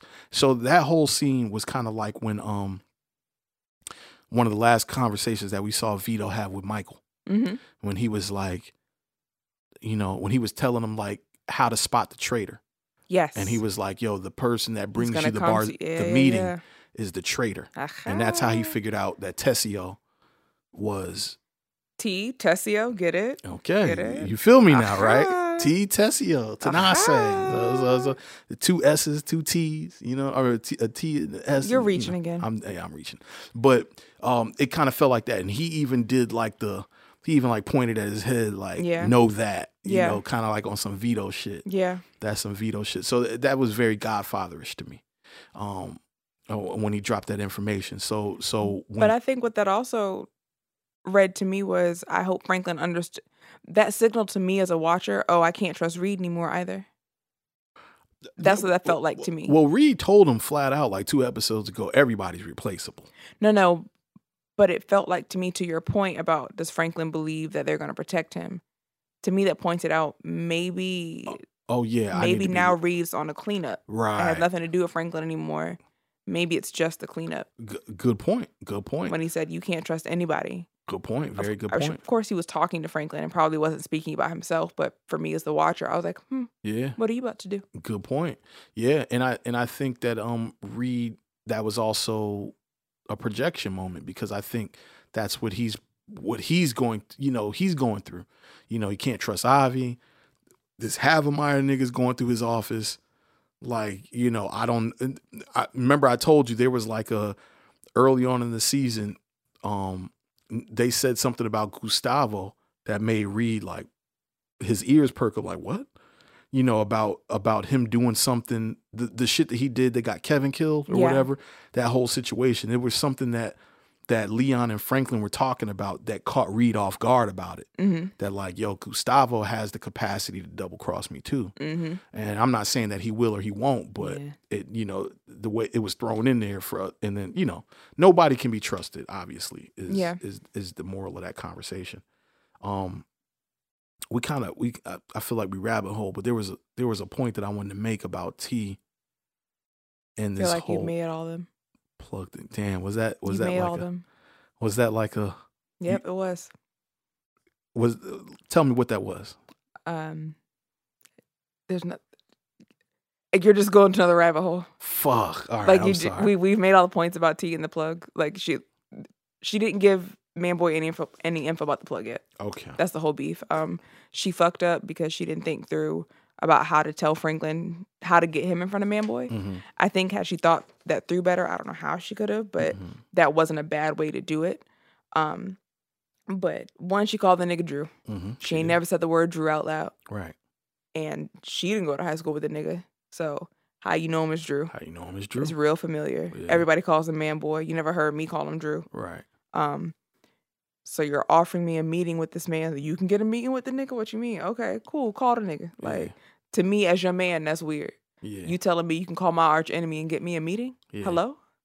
It's Godfather right there. Right. So they have that or whatever. And he's like, he very blatantly is like, okay, I know where we are now. Yeah. This bitch set me up. But also I think what's smart, yes, you want to keep Jerome out of the way to keep him out of the way. Mm-hmm. But he also kept, if it had worked, he would have kept Jerome and Leon safe. Because it's, make this meeting, make it for tonight. I'm going to go talk to Reed to make sure that Reed and I are good. Mm-hmm. And then I'm going to go to this meeting with Man Boy and I'm going to fix all this shit, right? He's at T's house, but he handles T. He gets the information he needs. He can also handle Man Boy. But because Jerome and Leon couldn't stay put, fuck shit up again. Yeah, that's a fact. Two things. One, I know the point that I was trying to get at before you rabbit hole, which is that Man Boy puts business over everything. Mm-hmm. But two, now that Franklin knows, and he said, how long you been playing me, right? Mm-hmm. What does he do with T? What happens now? I think he gets information. Okay. I definitely, I think that now she's going to have to die because Leon and Jerome didn't stay put. Mm-hmm. And now that Man Boy has called him, there's going to be a small war, a battle royale, if you will. Okay. A royale with cheese. Royale with cheese. I think there's going to be a whole kerfuffle there. But I think that obviously Tanase has a lot of information that Franklin can use. Okay. Because like you said, Franklin plays politics. Mm-hmm. So he has to get rid of Man Boy. That's for sure. Like at the root, though. You can't just kill him. Mm. You have to find out who, when, what, where, and why, and pluck that from the root. Mm. And she has all the information. So I think that I'm hoping for her own safety. She'll give that up willingly. But I think that's the angle. So, okay. Man Boy and Franklin got a showdown. Like, it's showdown time. Well, I thought it was Man Boy and Jerome right now. Because if what you're saying is true about what happened in this episode, Jerome get there first. Because Leon did not stop Jerome from leaving that hospital. And Jerome said he going to the barbershop. And Tanase told him that Jerome was on his way. To the barbershop. Which is why Man Boy called his fucking soldiers who are apparently going to show up, unlike the ones in Oakland. Well, Uzi's in extra rounds. Yeah. So, I feel like he may not get to that showdown. Which is why he's going to need Tanase to give him a lot of information. Right. Okay. So... The fate of Man Boy. Does Man Boy make it past season? Does he make it through the season? No. Okay, so he dies. He might die next episode. So that's interesting because now I'm just thinking about writing fashion, right? Like if Man Boy does die this season, they have to create a bigger problem in season 5. Louie. Whoa. They said Louie's stable. She's not going to die. They want to keep her, till she can leave. Louie's still going to want to go to Arkansas. Now she has more reason to. She wants to be away from this shit. Now Jerome will go with her willingly to Arkansas to get away from this shit where they can do things the way that Jerome wants to do them. He gets to be the big homie. He can run everything like the projects. Mm. And now Louie is there. Franklin's going to end up fighting a court case next season probably. I could be wrong. Mm-hmm. But that's what it feels like. Okay. And then Louie is going to now be the antagonist, excuse me, right? Antagonist? Person causing the problem? Yeah, but yes, how does that become the antagonist against Franklin? Because Franklin's probably going to try and get out for real. If you're fighting a Fed case, all right, I want to be done, bro. I'm cool. But you can't be cool if you ain't seeing your uncle still doing it. Right. And they're getting it from you. And if you love them, you want to keep them safe. And you know that you can get the dope the safest. Okay. So then maybe they show us that 21 million. And we know that maybe that Auntie was cooking the books for him, so she can access this 21 million. And maybe that 21 million maybe that becomes a problem because she's using that to buy when he might need it for lawyer fees. Maybe that's why we know that exists. Because he's going to... I can't see the next season happening without him fighting a court case. That won't make sense. Yeah. Yeah, but I also don't see the... I mean, you saw how the government pulled up on the paper. Right, they pulled up at the newspaper spot. But they have, for cleanup reasons, they have to make it seem like none of this is true, and we're going to try him. Got it. So, all right, so let's get into the discussion about Teddy showing up at Irene's crib and letting her live. Right. So, who was with him? Was that Gustavo who was covering her mouth? They didn't show. They just showed hands. Because what if it was what's the dude's name? Havemeyer. Yeah. It could have been. Havemeyer doesn't seem like he gets his hand dirty in the field. He's like middle management. Havemeyer might have an attachment to this particular cleanup, though. Well, then I see Havemeyer sending one of the guys that came with him into Reed's office. Gotcha. Before I see him doing the dirty work. Gotcha. But so to me, Teddy leaves her alive because if she dies suspiciously right now, that is a bigger problem for the CIA, in my opinion. And he did tell her next time you won't wake up. There you go, because it's like. You know, it's too suspicious. If you just wrote about the CIA, then all of a sudden you die out of nowhere. Now that the heat is on us in a different way. You know, the media takes this and runs with this in a different way. Right now, we can still smother the idea of the story. But if a dead body pops up behind it, it's a little hard to mute that. I wish the government was better at learning folks' personalities. Because now she's going to tell folks the CIA came into her house middle of the night. Yeah, she definitely is. This is definitely going to amplify her voice. Yeah. And her brain. Because she's a fucking kamikaze mission. Just blow her brains out, bro. Yeah, but I get it, though. I get why that feels like a smarter play. But that also feeds into them killing her Gary Webb style. Because then they can spin it as she had enough. She felt like she was being chased and attacked. No one was believing her. Yeah. Like, felt like she lost her will to live or whatever. Her daughter won't talk to her. Her husband left. Like, you know. Right. Now suicide is more evident. Because they're going to fire her. Because remember, at the end of the episode, the CIA came. Yeah, they pulled up. Yeah, and they took her boss up to a conference room. Oh, yeah. They're going to fire her, lady. She's got to go. Yeah. So she's going to lose her job and all that. Like, it's just... But what we also saw is that she was being courted by big stations, and basically big media. If they kill her before those conversations, though, it feels like she has lost her job. Nobody knows that she's being courted. Yeah, that's true. That's very true. Okay. I feel like we put this in a coffin, man. Yeah, like we said, it was just a lot of speculation and explaining for folks that may have missed some stuff. Mm-hmm. This episode was pretty straight to the point. Pretty cut and dry. Okay. Yeah. Well, shit, on to the RICO Awards. Let's do it. Who's identified in this article? Whose father they quoting?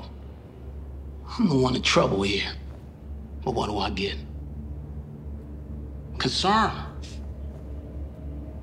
An ounce of fucking compassion. Nah. I get Franklin. What's gonna happen to me? RICO Award time, baby. Yep. Yeah. All right. Y'all know the rules. We talking the kingpin of the episode. Who we feel is the kingpin and which scene is the most important scene in this particular episode. Mm-hmm. Who you got for kingpin, Six? For the kingpin of this episode, for me, it was Reed. Okay. Speak on it. This whole episode was basically about his relationship with Reed. Like, everything moved about Reed. Mm-hmm. Whether or not he was directly a part of it, everything was about the mess that was made because of everyone's connection to Reed. Right. Like, down to even looking for the plug, right? Mm-hmm. So... yeah, Reed made this episode move. I agree with you there. I do agree with you. I have a little bit of a different perspective for the same reason, though. I feel like this was Irene Abe. I feel like she was the kingpin here. Very fair. Just because, like, this article is the thing that put pressure on everything else. Mm-hmm. In a different way. You know, this is, you know, it's causing the disruption. Even when Reed returned back from Nicaragua, it's like everything that he was doing was hinged on the fact that this story has become what it is. Yeah. So, in my opinion, she motivated this episode in that way. I'll allow it. So, if that being said, what's the most important scene to you then? So, the most important scene to me in this episode is the last conversation at the hospital where Franklin figured out that T was connected to Man Boy, to me. Mm-hmm. Because I think for obvious reasons, man, it took a character that we were already in limbo about, and it made some very concrete assertions. About what it made things very concrete for Franklin. Mm-hmm. And I think, we all know that Franklin's in gangster mode. We seen him in 3-piece suits all the time. He has returned to being a gangster. This nigga, he's been thinking a lot. Yeah, he's been on a cane the entire season and like still a pimp named Slickback. And still, like, he's still the puppet master, even with a cane. You know what I mean? So that information causes him to take action. You know what I'm saying? Like, it's causing him to make some very real decisions. He's been very political and like, look at the way he dealt with Irene. Like, you know, these very like nimble threats. Mm-hmm. Like, hey, yeah, but now you can't be nimble with this Man Boy shit. Man Boy is very aggressive. Yeah, he picked the right fight. Yeah, so to me, this turns up the heat on Franklin's decision making skills, because he is being. This is no longer a pop quiz. This is the fucking exit exam. Yeah. You know what I'm saying? Like time. This is the bar. Yeah. And you have to rise to the occasion. And so Franklin has to put that.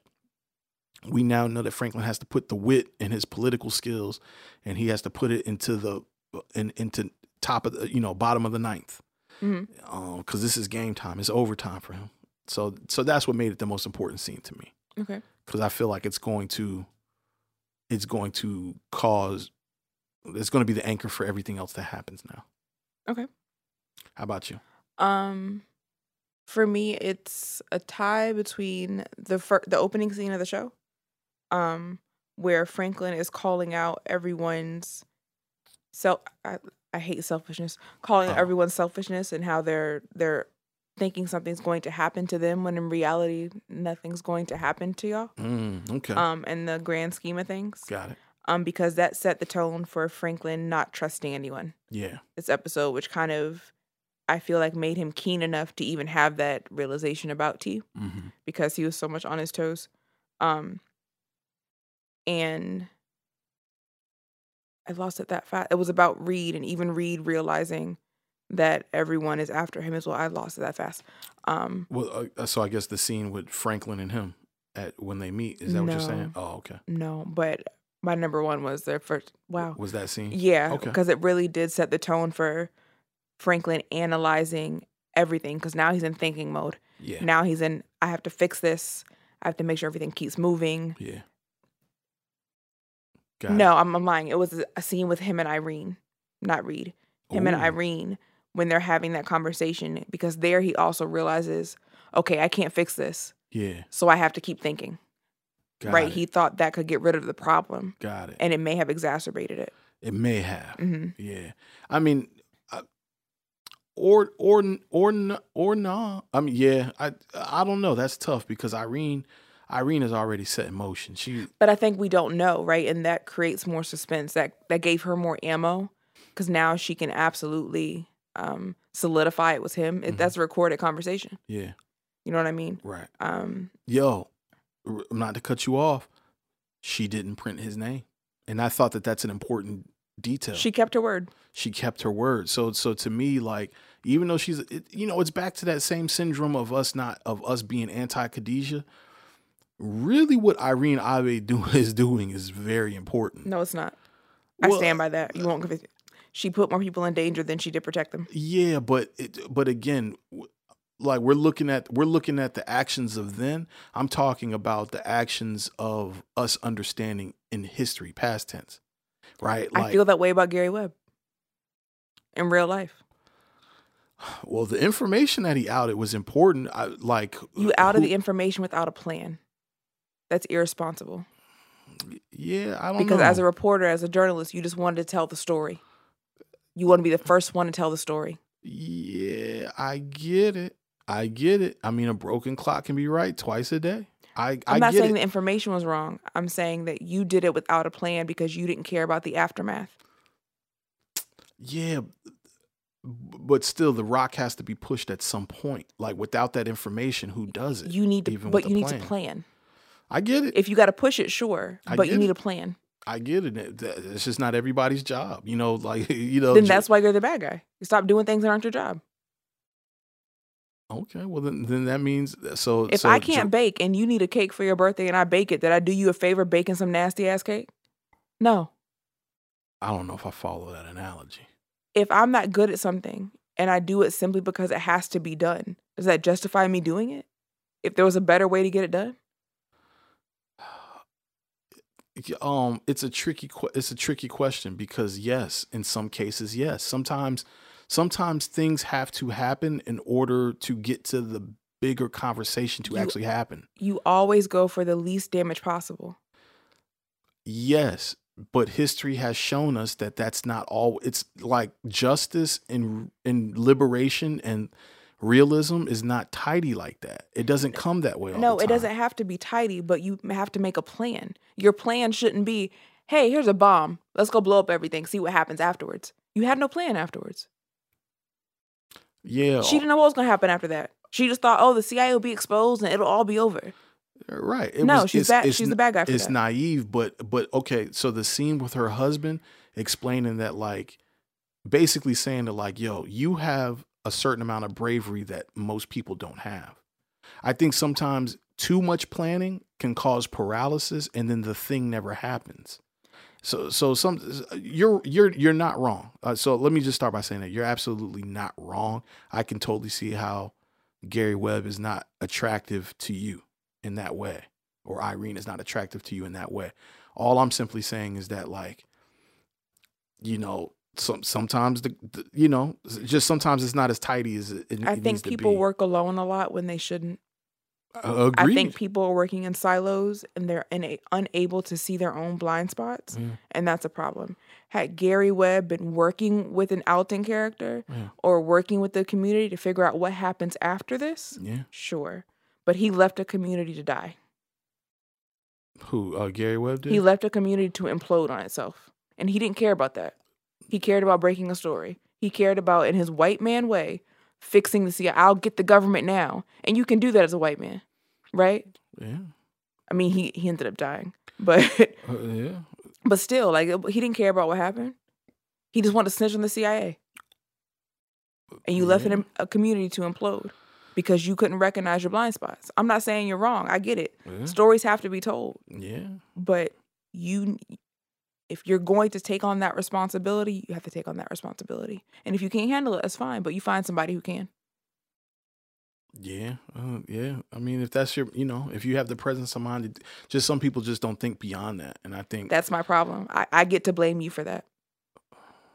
But you also have the benefit of history in order to do it, is what I'm trying to say. No, I'd blame you for that right now.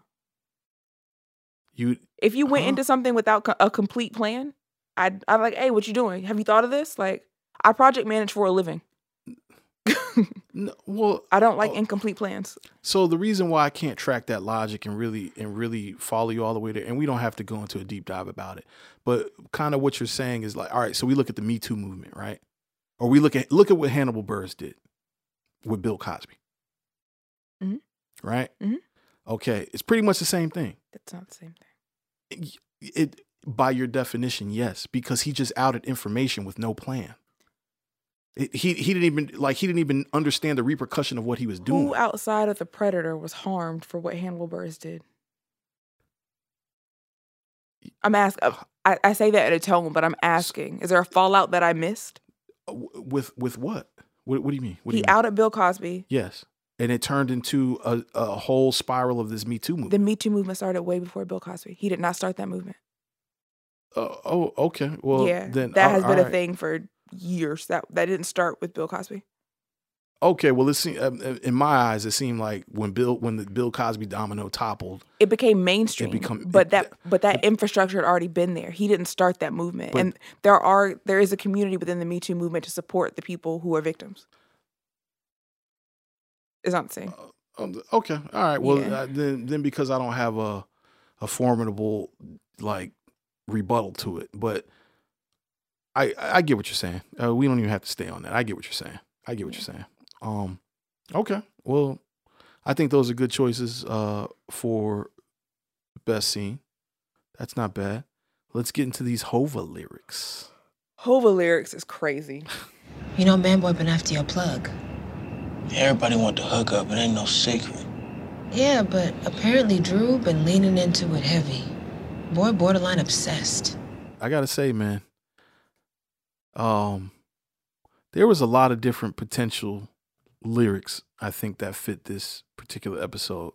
Okay. For me, man. And, you know, we always posit that Hove has a fucking bar for everything. For all the things. Him and Drake. Yeah, Drake is definitely getting there at this point.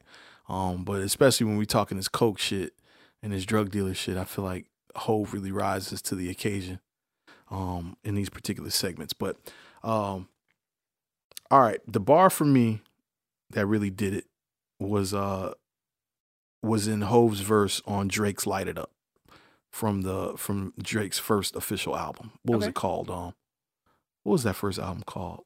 Thank Me Later or something. The first actual album, yeah. Yeah, Thank Me Later. Yeah, not. You Can Thank Me Now. Yeah.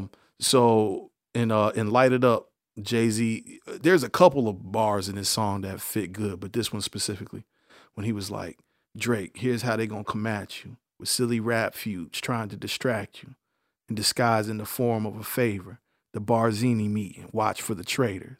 So he, you know, that he was obviously lifted that right off the Godfather when he said the Barzini meeting. And to me, that was exactly the thing with T, you know, it was the same thing with the Barzini meeting in the Godfather, Barzini. You know, Barzini. Brazzini? No, it's Barzini. B-A-R-Z-I-N-I. Yeah. Okay. I mean, we could put money on it. I'm a Godfatherologist. Yeah, I'm not going to argue with you about the Godfather. Yeah, I'm a Godfatherologist. But he absolutely... I was thinking of Luca Brasi. Okay. Yeah, Brasi. Yeah, I'll give you that.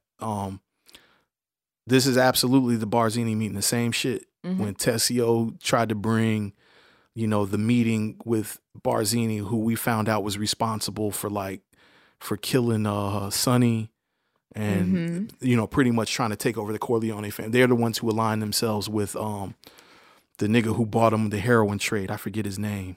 The guy who killed Luca Brasi. Look how they massacred my boy. Yeah. So Barzini was behind the shit the whole time, and Tessio tried to facilitate a meeting between Barzini and the Corleones. And that's how Michael Corleone knew that Tessio was a traitor. And to me, that was very important because it was kind of the same moment with, you know. With T. With T. Yeah. So, boom. So that was my lyric. And there's a message in that, children. Stop facilitating these peace meetings between folks fighting. Yeah, because the question that you got to ask is like. How come you so comfortable with both of us that you can do that? Come on, man. Mm-mm. Come on, man. My enemy shouldn't be talking to you this closely. Mm-mm. Yeah. A friend of my enemy is my enemy. There it is. I used to say, oh, that can't be true when I was younger. Now that I'm older. Yeah. I mean, there's absolutely ways.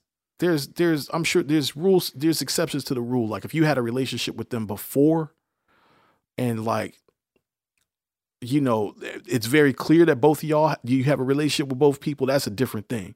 But if I don't know that you have a relationship with this person and then it just comes out that you have a relationship with this person, that's when it's a problem. Yeah. Yeah.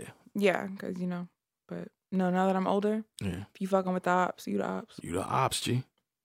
But my lyric is from Murder to Excellence on Watch the Throne.